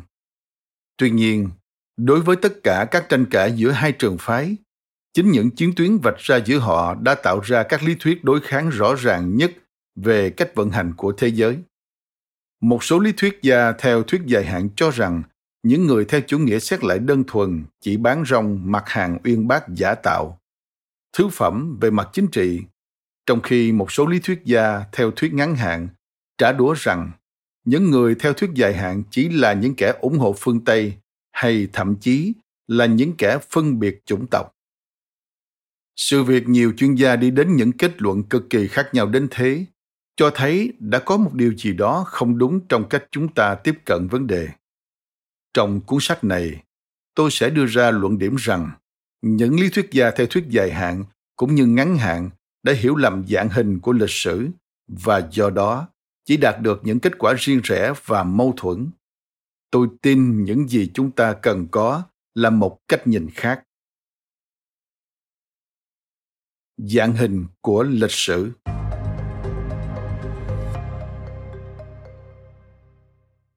Quan điểm của tôi ở đây là những người theo thuyết dài hạn và ngắn hạn đều đồng ý rằng phương Tây đã dẫn đầu toàn thế giới trong 200 năm qua, nhưng lại không đồng ý với những gì thế giới đã từng kinh qua trước đó. Mọi việc đều xoay quanh những đánh giá khác nhau về lịch sử tiền hiện đại. Cách duy nhất chúng ta có thể giải quyết bất đồng là hãy cứ xem xét các thời kỳ trước đó để thiết lập dạng hình tổng thể của lịch sử. Chỉ khi đó, với việc thiết lập chuẩn mực giá trị chúng ta mới có thể tranh luận hiệu quả về việc tại sao mọi điều lại xảy ra như thế. Tuy nhiên, hầu như đây là một điều không ai có vẻ muốn thực hiện. Hầu hết những chuyên gia bàn về lý do tại sao phương tây lại vượt trội đều có nền tảng học thuật về kinh tế học, xã hội học, chính trị hay lịch sử hiện đại. Về cơ bản, họ là những chuyên gia về các sự kiện hiện tại hoặc gần đây họ có xu hướng tập trung vào một vài thế hệ gần nhất, xem xét chỉ trong vòng 500 năm và nhận xét lịch sử trước đó một cách khái quát. Và nếu có chăng nữa, thì liệu vấn đề chính đang tranh cãi là các nhân tố tạo ra sự vượt trội của phương Tây đã xuất hiện vào những giai đoạn sớm hơn hay đột ngột xuất hiện ở thời hiện đại. Một số các nhà tư tưởng tiếp cận vấn đề này rất khác biệt Họ chỉ tập trung vào thời tiền sử xa xưa rồi nhảy thẳng vào thời đại mới, trong khi đề cập rất ít về khoảng thời gian mấy nghìn năm ở giữa. Nhà địa lý học, sử học Alfred Crosby làm rõ hơn những gì mà các học giả này cho là hiển nhiên rằng phát kiến nông nghiệp thời tiền sử rất quan trọng, nhưng đã 4.000 năm qua đi kể từ thời kỳ đó đến thời điểm phát triển của các xã hội đã đưa Columbus và những nhà thám hiểm khác vượt đại dương. Và trong suốt khoảng thời gian đó, ít có điều gì quan trọng nảy sinh so với những gì đã xảy ra trước đó. Tôi nghĩ điều này là nhầm lẫn. Chúng ta sẽ không tìm được giải đáp nếu chỉ giới hạn việc tìm kiếm vào thời tiền sử hoặc thời hiện đại. Tôi cũng phải nói thêm là sẽ không tìm thấy chúng nếu chỉ giới hạn bản thân trong khoảng 4 hoặc 5 thiên niên kỷ ở giữa vấn đề đặt ra đòi hỏi chúng ta phải xem xét toàn bộ lịch sử nhân loại như là một câu chuyện xuyên suốt, thiết lập dạng hình tổng thể của nó trước khi thảo luận lý do tại sao nó có dạng hình đó. Đây là những gì tôi cố gắng thực hiện ở cuốn sách này, bằng cách sử dụng những phương thức hơi khác biệt. Tôi được đào tạo thành một nhà khảo cổ và sử học về thời kỳ cổ đại, chuyên ngành địa trung hải, cổ đại ở thiên niên kỷ thứ nhất trước công nguyên khi tôi bắt đầu vào Đại học Birmingham ở Anh vào năm 1978, hầu hết các học giả chuyên về Hy Lạp cổ đại mà tôi thường tiếp xúc đều thấy hoàn toàn yên tâm với lý thuyết dài hạn cũ kỹ, cho rằng nền văn hóa do người Hy Lạp cổ tạo ra cách đây 2.500 năm trước đã tôi luyện nên lối sống riêng biệt của phương Tây. Một số người trong số đó, chủ yếu là những người lớn tuổi, thậm chí còn nói thẳng rằng chính truyền thống Hy Lạp đã làm cho phương Tây nổi trội hơn phần còn lại của thế giới. Tôi vẫn nhớ là ở thời điểm đó điều này không làm tôi thắc mắc chút nào, mãi cho đến khi tôi bắt đầu làm nghiên cứu sinh sau đại học tại Đại học Cambridge. đầu những năm 1980 về chủ đề nguồn gốc của các thành bang Hy Lạp. Điều này giúp tôi tiếp xúc nhiều với các nhà khảo cổ thuộc nhân học ở nhiều nơi trên thế giới, vốn cũng đang có những nghiên cứu tương tự. Họ thường cười cợt quan điểm kỳ quặc cho rằng văn hóa Hy Lạp là độc nhất vô nhị và khai mở cho một truyền thống phương Tây dân chủ và duy lý. Như mọi người thường mắc phải, trong nhiều năm, đầu óc tôi luôn bị giằng co giữa hai quan niệm mâu thuẫn. Một mặt, xã hội Hy Lạp phát triển theo cùng đường lối với các xã hội cổ đại khác. Mặt kia, nó khởi phát một quỹ đạo riêng biệt cho phương Tây. Hành động giữ cân bằng này trở nên khó khăn hơn khi tôi đảm nhiệm vị trí giảng viên đầu tiên tại Đại học Chicago vào năm 1987. Ở đó, tôi dạy chương trình lịch sử văn minh phương Tây, trải rộng từ thời Athens cổ đại đến, sau cùng là, chủ nghĩa cộng sản. Để trụ lại, dù chỉ một ngày trước đám sinh viên của mình, tôi phải đọc tài liệu về lịch sử châu Âu thời Trung Cổ và hiện đại nhiều hơn so với trước đây. Và không thể không thấy rằng, trong một thời gian dài, khái niệm tự do, lý tính và sáng tạo được cho là từ Hy Lạp trao truyền lại cho phương Tây, được tôn vinh theo kiểu vi phạm hơn là tuân thủ. Để làm rõ điều này, tôi phát hiện mình đang nhìn vào những lát cắt càng lúc càng rộng lớn về quá khứ của loài người. Tôi lấy làm ngạc nhiên về những tương quan giữa trải nghiệm được cho là độc đáo của phương Tây và lịch sử ở các khu vực khác trên thế giới. Trên hết là những nền văn minh lớn ở Trung Hoa, Ấn Độ và Iran. Các giáo sư thường không thích thú vì công việc hành chính, nhưng khi chuyển đến Đại học Stanford vào năm 1995, tôi nhanh chóng hiểu được rằng việc phục vụ trong các ủy ban có thể là một cách tuyệt vời để tìm ra những gì đang diễn tiến bên ngoài lĩnh vực hạn hẹp của mình. Từ đó, tôi nhận điều hành Viện Lịch sử, Khoa học Xã hội và Trung tâm Khảo cổ thuộc trường đại học, chủ trì Ban Văn minh Hy La, Cổ đại, Kim Khoa trưởng trường cao đẳng nhân văn và khoa học, đồng thời điều hành một cuộc khai cuộc khảo cổ lớn. Tất cả đều dính dáng đến công việc giấy tờ, kèm theo sự nhức đầu triền miên. Nhưng đồng thời trách nhiệm cũng cho phép tôi tiếp xúc được nhiều chuyên gia trong mọi lĩnh vực, từ di truyền học đến phê bình văn học. Điều này có thể liên quan đến việc giải đáp lý do tại sao phương Tây lại thống lĩnh thế giới. Tôi đã học hỏi được một điều quan trọng để trả lời câu hỏi này. Chúng ta cần một phương pháp tiếp cận rộng rãi, kết hợp sự tập trung của nhà sử học vào bối cảnh, nhận thức của nhà khảo cổ về cội nguồn quá khứ và các phương pháp đối sánh của nhà khoa học xã hội chúng ta có thể tạo được sự kết hợp này bằng cách tập hợp một đội ngũ các chuyên gia đa ngành, góp nhặt ý kiến, chuyên môn sâu rộng thông qua nhiều lĩnh vực khác nhau. Và đó chính là những gì tôi đã làm khi bắt đầu chỉ đạo khai cuộc khảo cổ ở sicily. Tôi không biết nơi nào đủ kỹ năng về thực vật học để làm phân tích carbon, những hạt giống tìm thấy. Về động vật học để xác định xương động vật. Về hóa học để làm rõ các tạp chất sót lại trong các lưu vại, về địa chất để tái tạo các quá trình hình thành, cảnh quan, hay về một số lĩnh vực thuộc những chuyên ngành không thể thiếu khác. Do đó, tôi phải tìm đến các chuyên gia. Một người điều hành khai cuộc là một dạng ông bầu về học thuật, quy tụ các nghệ sĩ tài năng cho cuộc trình diễn. Đó là phương cách tốt nhất để tạo ra một báo cáo khai cuộc mà mục tiêu là để sắp xếp dữ liệu cho những người khác sử dụng. Nhưng sách vở, do một hội đồng biên soạn thường có mặt yếu kém hơn trong việc triển khai những giải đáp thống nhất cho các vấn nạn lớn. Do đó, trong cuốn sách bạn đang đọc, tôi chọn một phương cách tiếp cận theo nguyên tắc liên ngành, chứ không phải đa ngành.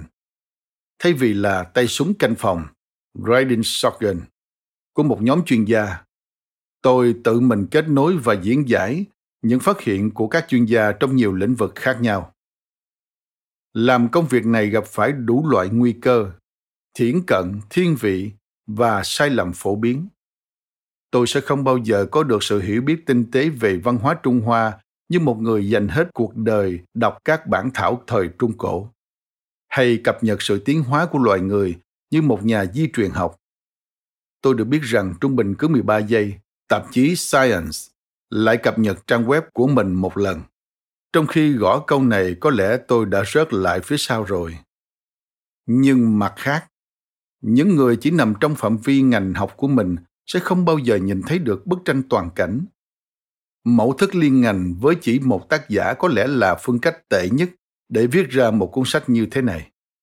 Ngoại trừ tất cả những cách khác, nhưng đối với tôi, chắc chắn đây là cách tốt nhất để đạt được mục đích. Tuy vậy, các bạn cũng sẽ phải đánh giá từ kết quả xem tôi có đúng không. Vậy kết quả là gì? Trong cuốn sách này tôi đưa ra biện giải lý do phương Tây vượt trội chính là vấn đề mà tôi gọi là phát triển xã hội. Theo đó, ý của tôi là chính năng lực xã hội đã để mọi việc diễn ra để định hình các môi trường quy luật tự nhiên, kinh tế xã hội và tri thức cho cùng đích của chúng. Trở lại thế kỷ 19 và 20, các nhà nghiên cứu phương Tây hầu như chấp nhận rằng phát triển xã hội là một điều hiển nhiên. Phát triển chính là tiến bộ hay tiến hóa hoặc lịch sử. Rõ ràng chúng luôn hàm ý như thế và sự tiến bộ dù là hướng đến thượng đế sự thịnh vượng hay thiên đường của một dân tộc chính là mục đích của cuộc sống dù ngày nay điều này có vẻ không rõ ràng nhiều người cảm thấy suy thoái môi trường chiến tranh bất bình đẳng cùng sự vỡ mộng do xã hội phát triển quá đà đem lại đã vượt quá bất kỳ lợi ích nào mà nó tạo ra tuy nhiên dù có bất kỳ trách nhiệm đạo đức nào chúng ta khoác cho phát triển xã hội thì tính hiện thực của nó là không thể phủ nhận. Hầu như mọi xã hội ngày nay đều phát triển, theo ý nghĩa của thuật ngữ tôi đã minh định ở đoạn trước. Hơn 100 năm trước đó, và một số xã hội lại phát triển hơn các xã hội khác. Năm 1842, một sự thật khó chịu là nước Anh đã phát triển hơn Trung Hoa, phát triển đến mức trên thực tế lan rộng khắp toàn cầu. Trong quá khứ cũng có nhiều đế chế, nhưng tầm mức chỉ ở khu vực. Trong khi đó, đến năm 1842, sản phẩm của các nhà sản xuất người Anh đã tràn ngập Trung Hoa. Đồng thời, các nhà công nghiệp Anh chế tạo tàu vỏ sắt có thể đánh bại bất kỳ hạm đội nào trên thế giới. Và các chính trị gia Anh cũng cử các đoàn thám hiểm đi hết nửa vòng trái đất. Đặt câu hỏi rằng, tại sao phương Tây vượt trội cũng đồng nghĩa với việc đặt ra hai câu hỏi cần giải đáp chúng ta cần phải biết cả hai lý do tại sao phương tây lại phát triển nghĩa là khả năng đạt được mục đích cao hơn so với bất kỳ khu vực nào khác trên thế giới và tại sao sự phát triển của phương Tây lại gia tăng quá nhanh trong 200 năm qua, đến mức lần đầu tiên trong lịch sử một số quốc gia có thể thống lĩnh toàn bộ hành tinh này. Tôi tin rằng cách duy nhất để trả lời những câu hỏi này là lượng định phát triển xã hội để tạo ra một biểu đồ theo nghĩa đen chỉ ra dạng hình của lịch sử một khi làm được điều đó chúng ta sẽ thấy rằng cả lý thuyết chốt khóa dài hạn hay ngẫu nhiên ngắn hạn đều đã không giải thích được dạng hình của lịch sử đáp án cho câu hỏi đầu tiên tại sao sự phát triển xã hội phương tây lại cao hơn bất kỳ khu vực nào trên thế giới không nằm trong ngẫu nhiên bất kỳ nào gần đây Phương Tây là khu vực phát triển nhất trên thế giới suốt 14 trong số 15 thiên niên kỷ qua. Nhưng mặt khác, không phải sự dẫn đầu của phương Tây đã được tất định trong quá khứ xa xưa. Trong hơn 1.000 năm, từ khoảng năm 550 đến năm 1775, khu vực phương Đông lại đạt được thành quả lớn hơn. Rõ ràng sự vượt trội của phương Tây không phải được đặt định từ hàng nghìn năm trước cũng không phải là kết quả của những biến cố gần đây các lý thuyết dài hạn hoặc ngắn hạn tự thân cũng không thể giải đáp cho câu hỏi thứ hai lý do tại sao phát triển xã hội ở phương tây lại tăng trưởng nhanh chóng so với tất cả các xã hội trước đây. Như đã biết, chỉ khoảng năm 1800, những thành quả của phương Tây mới bắt đầu gia tăng ở mức độ đáng kinh ngạc. Nhưng sự tiến bộ này chỉ là ví dụ mới nhất của một mẫu hình rất dài hạn của sự tăng tốc phát triển xã hội một cách liên tục ở đây có sự vận hành cùng nhau giữa hai mẫu hình dài hạn và ngắn hạn đó là lý do tại sao chúng ta không thể giải thích sự vượt trội của phương tây qua việc xem xét thời kỳ tiền sử hay chỉ vài trăm năm qua. Để giải đáp câu hỏi này, chúng ta phải hiểu được hoàn cảnh của quá khứ. Tuy nhiên, trong khi biểu đồ tăng giảm của sự phát triển xã hội phản ánh dạng hình của lịch sử và giúp chúng ta nhận thấy những gì cần được giải thích, thì hiển nhiên nó lại không làm công việc giải thích. Vì lẽ đó chúng ta cần phải khảo sát một cách chi tiết. Lười biếng, sợ hãi và tham lam.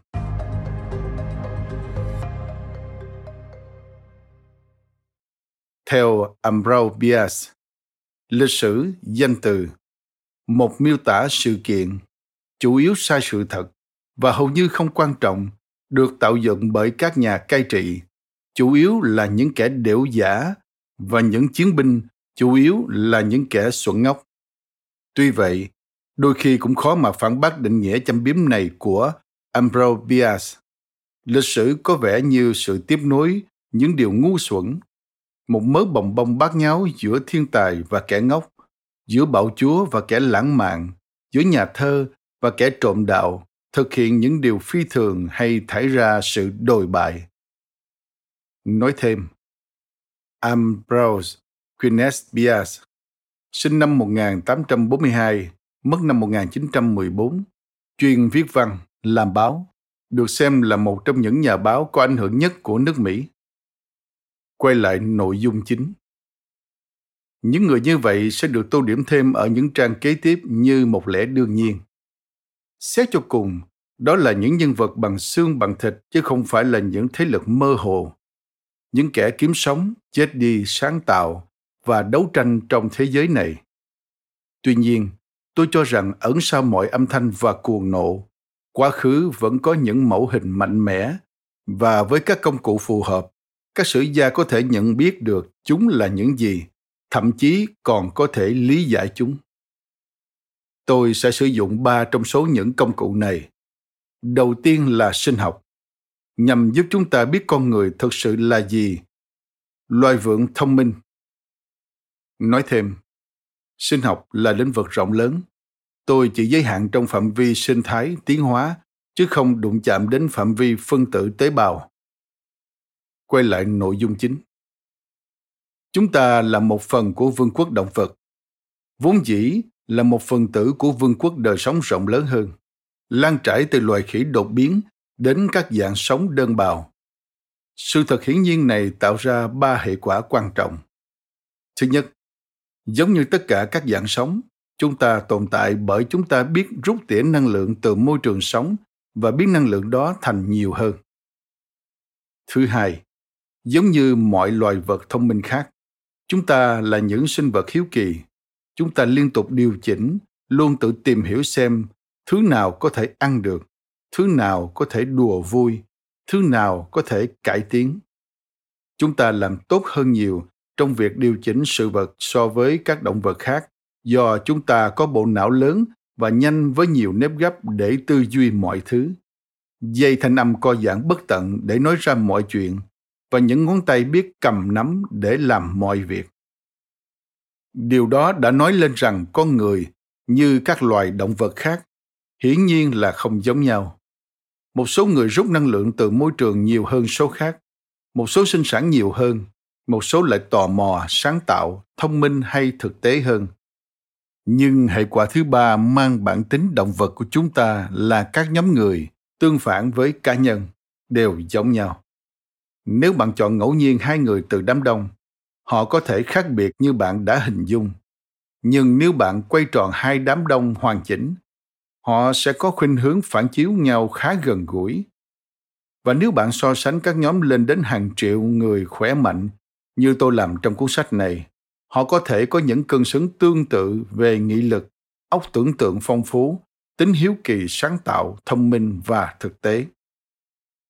Bà quan sát theo lẽ thường này giải thích phần lớn quá trình lịch sử. Trong hàng nghìn năm, phát triển xã hội nhìn chung đã gia tăng nhờ vào sự điều chỉnh của chúng ta. Và thường với một tỷ lệ tăng tốc rất nhanh, những ý tưởng hay ho lại nảy sinh nhiều ý tưởng khác. Và mỗi lần có những ý tưởng hay, chúng ta thường không quên chúng. Nhưng, như chúng ta thấy, ngành sinh học không giải thích được toàn bộ lịch sử phát triển xã hội. Đôi khi phát triển xã hội bị ngưng trệ trong một thời gian dài chứ không hề tăng lên. Thậm chí, đôi khi nó còn tụt hậu việc chỉ nhận biết chúng ta là loài vượn thông minh cũng chưa hẳn là đủ. Đây là lúc cần đến công cụ thứ hai, môn xã hội học. Nói thêm, tôi sử dụng xã hội học như một thuật ngữ rút gọn cho các môn khoa học xã hội nói chung và chủ yếu tập trung vào những ngành đó một cách tổng quát về phương cách vận động của mọi xã hội, chứ không chỉ tập trung vào những khác biệt định nghĩa này thu hẹp những khác biệt học thuật truyền thống giữa xã hội học, nhân học, kinh tế học và chính trị học, đồng thời nhấn mạnh vào các lĩnh vực mà sinh học và các ngành khoa học xã hội gặp nhau, đặc biệt là nhân khẩu học và tâm lý học. Quay lại nội dung chính. Xã hội học, cùng một lúc cho chúng ta biết được những gì đã tạo ra biến đổi xã hội và những gì do biến đổi xã hội tạo ra đó là một điều khiến loài tinh tinh thông minh phải ngồi lại để điều chỉnh. Nhưng đó lại là một điều hoàn toàn khác đối với ý tưởng nhằm nắm bắt và thay đổi xã hội. Có vẻ như nó đòi hỏi một số xúc tác. Robert hanlon, nhà văn khoa học viễn tưởng từng cho rằng, sự tiến bộ được thực hiện bởi những người đàn ông lười biếng tìm phương cách dễ dàng hơn để làm việc. Trong sách này, chúng ta sẽ thấy rằng định lý Hanlen chỉ đúng một phần nào. Vì phụ nữ lười biếng cũng quan trọng không kém gì đàn ông lười biếng. Sự lười biếng không phải là người mẹ duy nhất của sáng kiến và tiến bộ thường là một từ khá lạc quan, chỉ những điều ngẫu nhiên xảy ra. Nhưng nếu chúng ta bổ sung một chút, tôi nghĩ rằng hiểu biết sâu sắc của Hanlen sẽ trở thành một tóm tắt ngắn gọn về một trong những nguyên nhân của thay đổi xã hội theo như những gì chúng ta có thể nhận thấy. Trong thực tế, theo diễn tiến của cuốn sách, tôi sẽ bắt đầu tạo ra một phiên bản ít xúc tích hơn của định lý Hanlen, xem như định lý Morris của riêng tôi. Sự biến đổi là do con người lười biếng, tham lam, sợ hãi, tìm kiếm những phương cách dễ dàng hữu ích và an toàn hơn để thực hiện công việc và họ hiếm khi biết mình đang làm gì. Lịch sử đã dạy chúng ta rằng, khi áp lực khởi phát thì biến đổi sẽ thăng hoa. Những người tham lam, lười biếng, sợ hãi thường tìm kiếm sự cân bằng mà họ ưa thích giữa tiện nghi, làm việc ít và được an toàn. Nhưng đó chưa phải là kết thúc của câu chuyện. Vì sự thành công của con người trong quá trình tự sản sinh và thu hút năng lượng chắc chắn sẽ gây áp lực lên các nguồn lực, trí tuệ, xã hội, cũng như vật chất sẵn có. Nhưng xã hội ngày càng phát triển cũng đồng thời tạo ra những lực lượng làm suy yếu sự phát triển xã hội. Tôi gọi đây là nghịch lý của sự phát triển. Thành quả đồng thời nảy sinh những vấn nạn mới, và việc xử lý chúng lại tiếp tục gây ra những vấn đề mới hơn. Cuộc sống, như thiên hạ thường nói, là một chuỗi những buồn lo nghịch lý của sự phát triển liên tục vận hành khiến con người phải đối mặt với những lựa chọn khó khăn. Thông thường người ta không thể vượt qua những thách thức của nó và sự phát triển xã hội bị trì trệ hoặc thậm chí suy đồi. Tuy nhiên, ở những thời điểm khác, chính sự lười biếng, sợ hãi và tham lam đã kết hợp để thúc đẩy một số người chấp nhận rủi ro, đổi mới để thay đổi các quy luật của cuộc chơi nếu có một ít người trong số đó thành công, và nếu sau đó hầu hết đều chấp nhận những đổi mới thành công đó, thì một xã hội có thể thông được nút thắt cổ chai về nguồn tài nguyên và phát triển xã hội sẽ tiếp tục gia tăng. Con người đối đầu và giải quyết những vấn nạn như vậy mỗi ngày. Đây là lý do tại sao phát triển xã hội tiếp tục đi lên từ cuối thời đại băng hà cuối cùng. Nhưng như chúng ta sẽ thấy, tại một số điểm nào đó nghịch lý của sự phát triển lại tạo ra những mức trần khó khăn mà sẽ nhường chỗ cho những thay đổi mang tính chuyển hóa thật sự. Phát triển xã hội bắt đầu ở những mức trần này thường tạo ra một cuộc đua khốc liệt. Ở trường hợp này sang trường hợp khác, chúng ta sẽ thấy rằng khi các xã hội không giải quyết được các vấn nạn phải đối mặt, vô vàng những điều bất hạnh khủng khiếp, nạn đói, bệnh tật, di dân không kiểm soát và sự thất bại của nhà nước bắt đầu gây khổ đau biến sự trì trệ thành suy tàn và khi nạn đói đại dịch nạn di dân và thất bại của nhà nước kết hợp thêm các thế lực tự nhiên như biến đổi khí hậu chẳng hạn. Tôi gọi chung những tai ương này là năm kỵ sĩ khải huyền. Sự suy tàn có thể biến thành thảm họa sụp đổ và đẩy con người trở lại thời kỳ tâm tối kéo dài hàng thế kỷ. Giữa các ngành học, sinh vật học và xã hội học giải thích phần lớn dạng hình của lịch sử. Lý do tại sao phát triển xã hội lại thường gia tăng và tại sao lúc thì nó tăng nhanh, lúc thì chậm lại, rồi có lúc lại thụt lùi. Nhưng những quy luật về sinh vật học và xã hội học này là hằng số, áp dụng ở mọi lúc mọi nơi. Qua định nghĩa, chúng cho ta biết về con người như một tổng thể chứ không trình bày lý do tại sao con người ở nơi này lại khác biệt với con người ở nơi khác để giải thích điều đó trong cuốn sách này chúng ta cần một công cụ thứ ba địa lý nói thêm địa lý học cũng như sinh vật học và xã hội học là một lĩnh vực được định nghĩa một cách lỏng lẻo và rộng lớn. Nó được định nghĩa một cách lỏng lẻo đến nỗi, trên thực tế, kể từ thập niên 1940, nhiều trường đại học đã quyết định rằng nó không phải là một môn mang tính học thuật và đã đóng cửa các phân khoa địa lý. Tôi chỉ tập trung nhiều hơn vào địa lý nhân văn, địa lý kinh tế thay vì địa lý tự nhiên. Quay lại nội dung chính. Vị trí, vị trí và vị trí.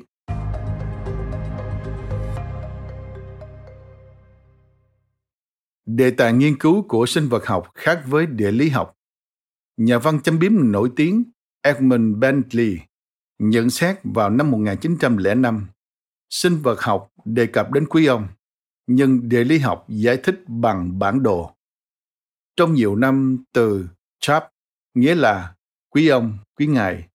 Người Anh dùng từ này để chỉ quý ông ở tầng lớp thượng lưu, chiếm địa vị quan trọng trong các câu chuyện của các sử gia đến mức lịch sử khó phân biệt được với tiểu sử. Nhưng trong thế kỷ 20, điều này đã thay đổi vì các sử gia dùng từ danh giá này để chỉ chung phụ nữ, đàn ông thuộc tầng lớp hạ lưu và trẻ em. Góp thêm tiếng nói hòa hợp. Nhưng trong cuốn sách này, tôi muốn đi xa hơn. Một khi chúng ta nhận ra rằng chap không có nghĩa gì khác nhau, dù theo nguyên nghĩa hay theo nghĩa mới bao quát hơn của từ này tôi sẽ cho rằng tất cả những gì còn lại để phân định chính là bản đồ.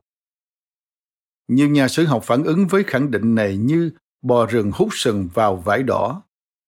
Một số người nói với tôi rằng đó chỉ là để phản bác tư tưởng cũ xưa cho rằng chính một số ít cá nhân vĩ đại mới quyết định việc lịch sử phơi bày sự khác biệt giữa Đông và Tây. Trong khi một số khác lại nói rằng văn hóa, các giá trị và đức tin đều không quan trọng và nên tìm kiếm lý do phương Tây thống lĩnh một cách trọn vẹn ở nơi các lực lượng vật chất tác động. Ít nhiều đó cũng là những gì tôi dự định sẽ tiến hành. Tôi sẽ cố gắng chứng minh rằng Đông và Tây đều cùng trải qua những giai đoạn phát triển xã hội trong vòng 15.000 năm qua, theo cùng một trình tự. Vì vẫn những tộc người đó quần tụ mỗi nơi đồng thời, tạo ra cùng một thứ lịch sử nhưng tôi cũng sẽ cố gắng chứng minh rằng họ không phát triển như nhau trong cùng thời điểm hay với cùng tốc độ. Tôi sẽ kết luận rằng sinh vật học và xã hội học giải thích những tương đồng mang tính toàn cầu trong khi địa lý học giải thích những khác biệt mang tính khu vực. Và trong ý nghĩa đó, chính địa lý sẽ giải thích lý do tại sao phương tây vượt trội.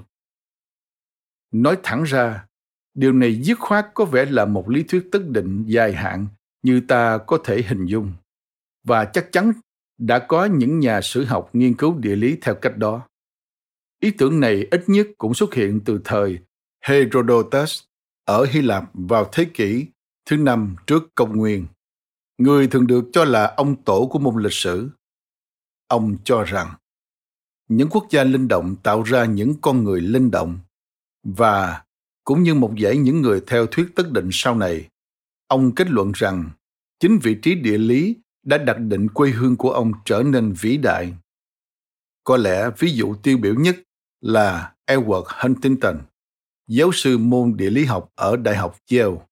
Vào thập niên 1910, đã sắp xếp các thống kê để chứng minh rằng quê hương New Haven thuộc bang Connecticut của ông có khí hậu gần như lý tưởng để thúc đẩy con người đến sự vĩ đại, chỉ thua nước Anh. Qua đối chiếu, ông kết luận về California, nơi tôi sinh sống, như sau. Khí hậu kích thích quá tương đồng của California đơn thuần chỉ sản sinh những mức độ phấn chấn của sự điên rồ. Những người dân California, Huntington quả quyết với người đọc rằng có thể được ví như những con ngựa bị thúc đẩy đến giới hạn khiến một số trong họ trở nên mệt mỏi quá mức rồi kiệt sức. Những xét này dễ bị diễu cợt, nhưng khi cho rằng địa lý giải thích lý do phương Tây vượt trội, tôi đã mường tượng đến một điều gì đó khá khác biệt. Những khác biệt về địa lý quả thật đã có những tác động lâu dài, nhưng chúng ta không bao giờ là tất định, và những gì được xem là một lợi thế về mặt địa lý ở một giai đoạn phát triển xã hội, có thể không thích hợp hay trở thành một bất lợi ở giai đoạn khác. Có thể nói rằng, trong khi vị trí địa lý thúc đẩy phát triển xã hội, thì phát triển xã hội lại quyết định ý nghĩa của nó. Đó chính là một con đường hai chiều. Để giải thích rõ hơn một chút, và để vạch ra một bản đồ đường đi của nó cho phần còn lại của cuốn sách. Tôi muốn nhìn lại 20.000 năm trước đến đỉnh điểm lạnh của thời đại băng hà cuối cùng. Thời kỳ đó, vị trí địa lý rất quan trọng. Những sông băng dày đặc hàng km bao phủ phần lớn bán cầu Bắc. Những vùng lãnh nguyên hầu như không có người nằm ở ngoài rìa.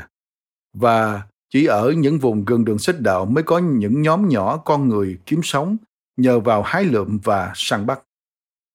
Có những khác biệt rất lớn giữa phía Nam nơi người dân có thể sinh sống và phía bắc, nơi họ không thể. Nhưng ở trong phạm vi khu vực phía nam thì những người khác biệt giữa phương đông và phương tây lại không đáng kể. Sự chấm dứt thời đại băng hà đã làm thay đổi ý nghĩa của địa lý. Tất nhiên, ở hai cực vẫn lạnh và vùng xích đạo vẫn nóng. Nhưng ở năm, sáu vị trí nằm giữa những đối cực này mà trong chương 2 tôi sẽ gọi là những vùng lõi nguyên sơ. Thời tiết ấm hơn kết hợp với vị trí địa lý trong vùng đã giúp thực vật và hoặc động vật có khả năng tiến hóa theo cách để con người có thể thuần hóa, tức là biến đổi về mặt di truyền để làm chúng trở nên hữu ích hơn và cuối cùng đạt đến mức các sinh vật được biến đổi về mặt di truyền chỉ có thể tồn tại cộng sinh với con người. Những loài thực vật và động vật được thuần hóa đồng nghĩa với việc có nhiều nguồn thức ăn. Nghĩa là sẽ có nhiều người hơn và phải đổi mới hơn. Nhưng sự thuần hóa cũng có nghĩa là tạo áp lực nhiều hơn lên nguồn tài nguyên để thúc đẩy quá trình phát triển.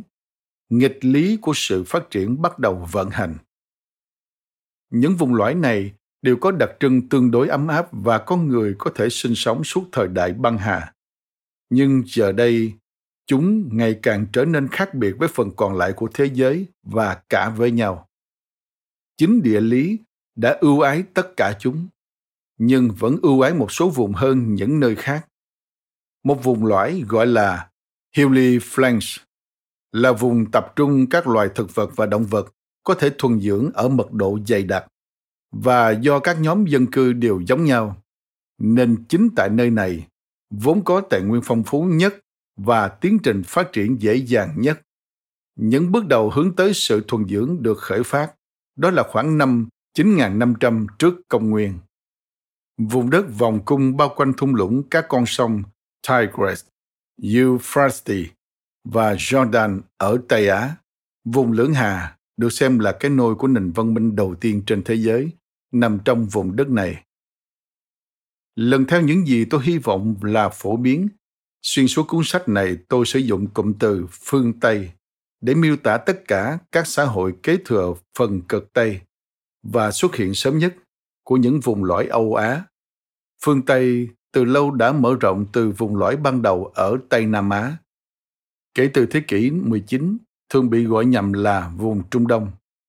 Để rồi bao gồm cả khu vực lưu vực địa Trung Hải và châu Âu và trong vài thế kỷ gần đây là châu Mỹ và châu Đại Dương. Việc xác định phương Tây như thế này, theo mong muốn của tôi để sự việc trở nên rõ ràng, thay vì chọn một số giá trị phương tây được cho là độc đáo như tự do, duy lý hay lòng khoan dung, để rồi sau đó tranh luận về việc những giá trị này xuất phát từ đâu và những khu vực nào trên thế giới sở hữu chúng sẽ tạo ra những hệ quả trọng đại cho việc hiểu được thế giới chúng ta đang sống. Mục đích của tôi là giải thích lý do tại sao một nhóm xã hội riêng biệt bắt nguồn từ vùng lõi nguyên thủy ở phương tây, đặc biệt là ở bắc mỹ, giờ đây lại thống lĩnh toàn cầu thay vì những xã hội ở phần còn lại của phương tây. Những xã hội xuất phát từ một trong các vùng lõi khác hay, theo như tôi được biết, không có xã hội nào sánh bằng. Theo lý luận tương tự tôi dùng thuật ngữ phương đông để chỉ tất cả những xã hội khởi nguồn từ phía cực đông và cổ xưa thứ hai của những vùng lõi âu á rất lâu trước đây phương đông vốn cũng bành trướng từ vùng lõi nguyên thủy nằm giữa hai con sông Hoàng Hà và Dương Tử của Trung Hoa, nơi mà việc thuần dưỡng thực vật đã bắt đầu từ khoảng năm 7.500 trước công nguyên.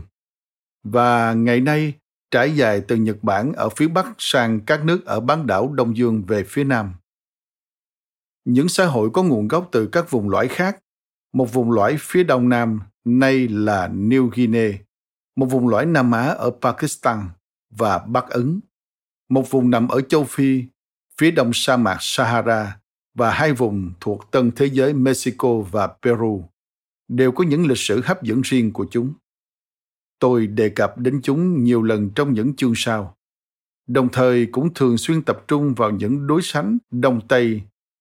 Luận điểm của tôi là từ cuối thời đại băng hà, những xã hội phát triển nhất thế giới hầu như luôn có nguồn gốc từ vùng lõi nguyên thủy ở phương Tây hoặc phương Đông. Trong khi Albert ở Bắc Kinh là một sự thay thế hợp lý cho Lutty ở Balmoral, thì Albert ở Koshiko, Delhi hay New Guinea lại không thế. Do vậy, phương cách hiệu quả nhất để giải thích tại sao phương Tây vượt trội là tập trung vào những so sánh Đông Tây, và đó là những gì tôi đã làm. Việc viết một cuốn sách theo phương cách này cũng có những điểm mạnh đáng ghi nhận. Phải có một miêu tả toàn cầu đúng đắn hơn, soi chiếu mọi khu vực trên thế giới, phong phú hơn và mang nhiều sắc thái hơn. Đồng thời phải đánh giá đầy đủ những đóng góp của các nền văn hóa Nam Á, châu Mỹ và các vùng khác đối với nền văn minh nhân loại. Nhưng một phiên bản toàn cầu như vậy sẽ vấp phải những hạn chế, đặc biệt là sự thiếu tập trung và phải cần nhiều trang giấy hơn cuốn sách tôi viết ra. Samuel Johnson, người có trí tuệ sắc sảo nhất nước Anh ở thế kỷ 18, từng nhận xét về cuốn Paradise Lost, Thiên đường đã mất, mà mọi người đều thắng phục như sau. Không ai muốn nói dài hơn nữa, nhưng tôi ngờ rằng những xét về cuốn sách của Milton lại có thể áp dụng cho những gì tôi muốn trình bày. Nếu địa lý thực sự cung cấp một lối giải thích về lịch sử theo lý thuyết, chốt khóa dài hạn kiểu Herodotus, tôi có thể tóm lược quyển sách này khá nhanh chóng sau khi chỉ ra rằng sự thuần hóa bắt đầu ở vùng lõi phương Tây khoảng năm 9.500 trước công nguyên và ở vùng lõi phương Đông khoảng năm 7.500 trước công nguyên. Phát triển của xã hội phương Tây sẽ đơn giản là có trước phương Đông 2.000 năm. Đồng thời phương Tây đã trải qua một cuộc cách mạng công nghiệp trong khi phương Đông vẫn còn đang định hình. Nhưng hiển nhiên điều đó lại không xảy ra. Như chúng ta sẽ thấy ở các chương tiếp theo, địa lý không tức định lịch sử do thuận lợi về mặt địa lý cuối cùng luôn tự chuốc lấy thất bại. Chúng giúp đẩy mạnh phát triển xã hội, nhưng trong quá trình đó, phát triển xã hội lại làm thay đổi ý nghĩa của vị trí địa lý. Khi phát triển xã hội gia tăng, các vùng lõi cũng mở rộng, có khi thông qua sự di dân và có khi lại qua việc sao chép hay phát kiến độc lập ở những vùng lân cận. Những kỹ thuật đã vận hành tốt ở một vùng lõi cũ, dù là nông nghiệp hay đời sống làng xã, thành phố hay quốc gia, đế chế hùng cường hay công nghiệp nặng, chúng sẽ lan sang các xã hội mới và môi trường mới. Đôi khi những kỹ thuật này đơm hoa kết trái trong bối cảnh mới đôi khi chúng chỉ gây rối tung và cũng có khi chúng cũng cần những sửa đổi lớn để vận hành tốt hơn Có một điều kỳ lạ là những tiến bộ lớn nhất trong phát triển xã hội thường xuất hiện ở những nơi mà các phương pháp du nhập hoặc sao chép từ một vùng lõi phát triển hơn lại không vận hành tốt. Đôi khi là do sự tranh đấu để thích ứng với các phương pháp cũ ở môi trường mới buộc con người phải tạo ra những đột phá. Cũng có khi bởi các yếu tố địa lý. Ở một giai đoạn phát triển xã hội này thì không quan trọng nhưng lại quan trọng hơn nhiều ở một giai đoạn khác. Chẳng hạn như 5.000 năm trước về việc Bồ Đào Nha, Tây Ban Nha, Pháp và Anh muốn vươn khỏi châu Âu ra Đại Tây Dương là một điều bất tiện lớn về mặt địa lý, nghĩa là phải mất một chặng đường dài để đến vùng Mesopotamia và Ai Cập. Nói thêm, Mesopotamia là tên gọi Hy Lạp cổ, nghĩa là giữa các con sông của nước Iraq hiện nay. Theo quy ước, các nhà sử học và khảo cổ sử dụng tên gọi Mesopotamia trong thời kỳ trước cuộc xâm lược Ả Rập năm 637 và Iraq sau thời điểm đó. Quay lại nội dung chính. Tuy nhiên, cách đây 500 năm, phát triển xã hội gia tăng mạnh mẽ đến mức vị trí địa lý cũng thay đổi ý nghĩa của nó. Với những loại tàu mới có thể vượt các đại dương trước đây không thể băng qua được, việc vượt Đại Tây Dương đột nhiên biến thành một ưu thế lớn. Chính những con tàu Bồ Đào Nha, Tây Ban Nha, Pháp và Anh, chứ không phải Ai Cập hay Iraq, bắt đầu vượt biển đến châu Mỹ, Trung Hoa và Nhật Bản. Và cũng chính người Tây Âu bắt đầu kết nối thế giới cùng với nền thương mại hàng hải và phát triển xã hội Tây Âu đã trỗi dậy mạnh mẽ, vượt qua vùng lõi cũ ở phía đông địa Trung Hải. Tôi gọi mẫu hình này là những thuận lợi của sự lạc hậu và nó cũng xưa cũ như chính sự phát triển xã hội. Tôi mượn thuật ngữ này từ nhà kinh tế Alexander Gertrankan, mặc dù ông sử dụng nó hơi khác khi các ngôi làng thuần nông bắt đầu chuyển đổi thành thành phố, ngay sau năm 4000 trước công nguyên ở phương Tây và năm 2000 trước công nguyên ở phương Đông. Việc tiếp cận vùng đất đai và khí hậu đặc biệt ưu ái cho sự trỗi dậy ban đầu của nông nghiệp bắt đầu ít quan trọng hơn việc tiếp cận các con sông lớn, có thể tưới tiêu ruộng đất hay được sử dụng như tuyến đường thương mại. Và khi những quốc gia tiếp tục bành trướng, việc tiếp cận các con sông lớn bắt đầu ít quan trọng hơn việc tiếp cận với kim loại, các tuyến đường thương mại dài hơn hay các nguồn nhân lực. Do phát triển xã hội thay đổi, các nguồn lực mà nó đòi hỏi cũng sẽ thay đổi và những vùng một thời bị xem là nhỏ bé có thể tìm thấy những thuận lợi ngay trong sự lạc hậu của chúng thường khó có thể nói được thuận lợi của sự lạc hậu sẽ chấm dứt như thế nào. Không phải tất cả sự lạc hậu đều ngang bằng. Cách đây 400 năm, Dường như nhiều người châu Âu cho rằng việc bùng nổ các đồn điện ở vùng Caribe sẽ có một tương lai tươi sáng hơn các trang trại ở Bắc Mỹ. Với nhận thức muộn màng, chúng ta có thể hiểu tại sao Haiti lại trở thành nơi nghèo nhất ở vùng Tây Bán Cầu và Hoa Kỳ lại trở thành nước giàu nhất. Nhưng việc dự đoán những kết quả như vậy khó hơn nhiều. Tuy nhiên, một hệ quả rõ ràng đối với những ưu điểm của sự lạc hậu là khu vực phát triển nhất trong mỗi vùng lõi thường chuyển dịch theo thời gian. Ở phương Tây, nó chuyển từ Hilly Frank vào giai đoạn nông nghiệp sớm.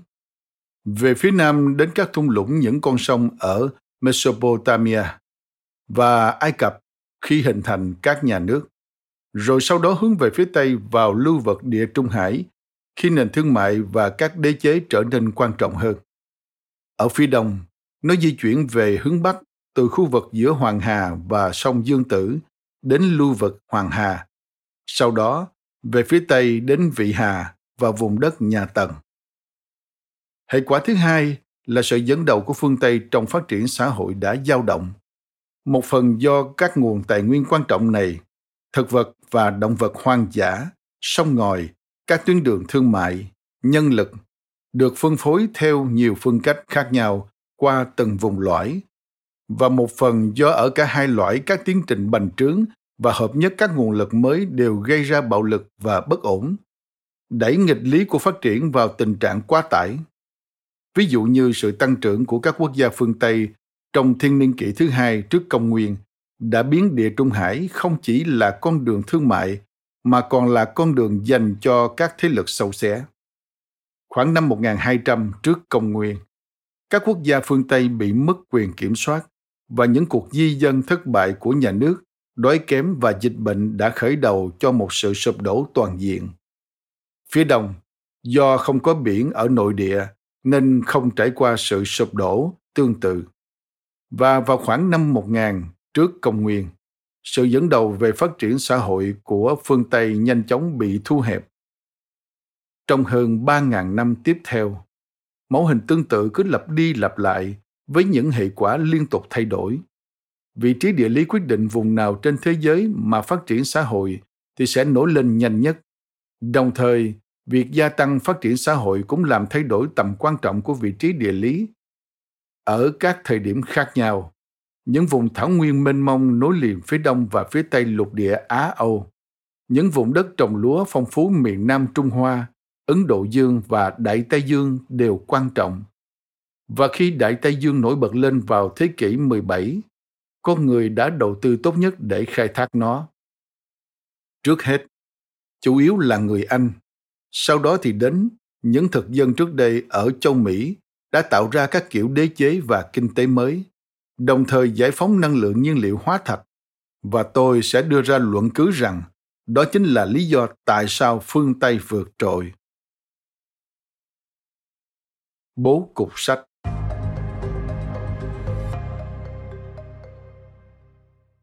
Tôi phân chia các chương thành ba phần. Phần 1, chương 1 đến chương 3.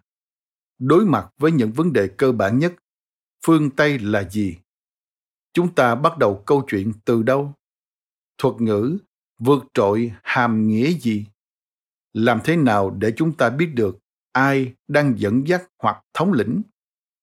Trong chương 1, tôi đưa ra cơ sở sinh học về câu chuyện tiến hóa và phân tán của con người hiện đại trên hành tinh này. Ở chương 2, tôi theo dõi sự hình thành và sự phát triển của các vùng lõi gốc ở phương Đông và phương Tây sau thời đại băng hà và trong chương 3, tôi phá vỡ lề lối kể chuyện để xác định phát triển xã hội và giải thích cách thức tôi sẽ áp dụng để lượng định những khác biệt giữa Đông và Tây. Ở phần 2, chương 4 đến chương 10, tôi lần theo những câu chuyện diễn ra ở phương Đông và phương Tây một cách chi tiết, liên tục đặt câu hỏi về những gì giải thích sự tương đồng và khác biệt giữa chúng. Ở chương 4, Tôi xem xét sự trỗi dậy của các nhà nước đầu tiên và những sâu xé làm tăng vỡ vùng lõi phương Tây trong các thế kỷ cho đến năm 1200 trước công nguyên. Trong chương 5, tôi xem xét các đế chế vĩ đại đầu tiên ở phương Đông và phương Tây và làm thế nào phát triển xã hội của chúng trỗi dậy tới những hạn mức có thể ở nền kinh tế nông nghiệp. Sau đó, ở chương 6, tôi bàn về sự sụp đổ khốc liệt quét qua vùng lục địa Á Âu sau khoảng năm 150. Trong chương 7, chúng ta đạt đến một bước ngoặt, với phần lõi phía đông mở ra một biên giới mới và đi đầu trong phát triển xã hội. Vào khoảng năm 1100, phương Đông lại một lần nữa đẩy đến những giới hạn khả dĩ của một thế giới nông nghiệp. Nhưng trong chương 8, chúng ta sẽ chứng kiến cách thức vùng này khởi động một sự sụp đổ lớn lao lần thứ hai. Trong chương chính, tôi mô tả những biên giới mới mà các đế quốc phương Đông và phương Tây dựng lên ở các vùng thảo nguyên và băng qua các đại dương khi chúng khôi phục lại sức mạnh và xem xét cách thức phương Tây đóng lại lỗ hổng phát triển ở phương Đông như thế nào. Cuối cùng, trong chương 10, chúng ta sẽ khảo sát cuộc cách mạng công nghiệp đã chuyển đổi sự dẫn dắt của phương Tây sang thống lĩnh thế giới và những hệ quả lớn lao mà nó đem lại. Trong phần 3, chương 11 và chương 12, tôi chuyển sang câu hỏi quan trọng nhất với bất kỳ nhà sử học nào. Vậy do điều gì? Đầu tiên, trong chương 11, tôi tập hợp lập luận của mình cho rằng đằng sau mọi chi tiết về những gì đã xảy ra trong 15.000 năm qua, hai tập hợp quy luật về sinh học và xã hội học đã định dạng hình của lịch sử trên quy mô toàn cầu. Trong khi tập hợp thứ ba thuộc về địa lý lại quyết định những khác biệt giữa sự phát triển ở Đông và Tây. Chính tác động qua lại giữa các quy luật này chứ không phải là những chốt khóa dài hạn hay sự cố ngẫu nhiên ngắn hạn đã đưa chú chó Lutti đến Balmoral, chứ không phải đưa Albert đến Bắc Kinh. Đây không phải là cách mà các sử gia thường nói về quá khứ. Hầu hết các học giả đều tìm kiếm sự giải thích trong văn hóa tín ngưỡng, nguyên lý, thể chế hay những ngẫu nhiên khôn lường thay vì là những mặt ngoài rõ rành rành của thực tại vật chất và thấy có ít người nói đến các quy luật. Nhưng sau khi xem xét và phản biện một số luận điểm, tôi muốn đi thêm một bước nữa, đưa ra luận cứ trong chương 12 rằng các quy luật lịch sử thực sự cho chúng ta một cảm nhận khá chuẩn về những gì có thể xảy ra tiếp theo. Lịch sử không kết thúc với sự thống lĩnh của phương Tây. Nghịch lý của sự phát triển và những thuận lợi của sự lạc hậu vẫn đang vận hành. Cuộc đua giữa những đổi mới thúc đẩy phát triển xã hội tiến lên phía trước và những đổ vỡ níu kéo vẫn đang tiếp diễn.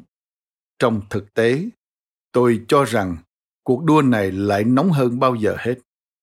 Các loại hình phát triển mới và tình trạng sâu xé đang hứa hẹn hay đe dọa không chỉ biến đổi về mặt địa lý mà còn cả sinh vật học và xã hội học. Câu hỏi lớn cho thời đại chúng ta không phải là liệu phương Tây có tiếp tục dẫn đầu hay không, mà là liệu toàn thể nhân loại có phát kiến được một dạng thức sống hoàn toàn mới trước khi thiên tai đánh gục chúng ta mãi mãi.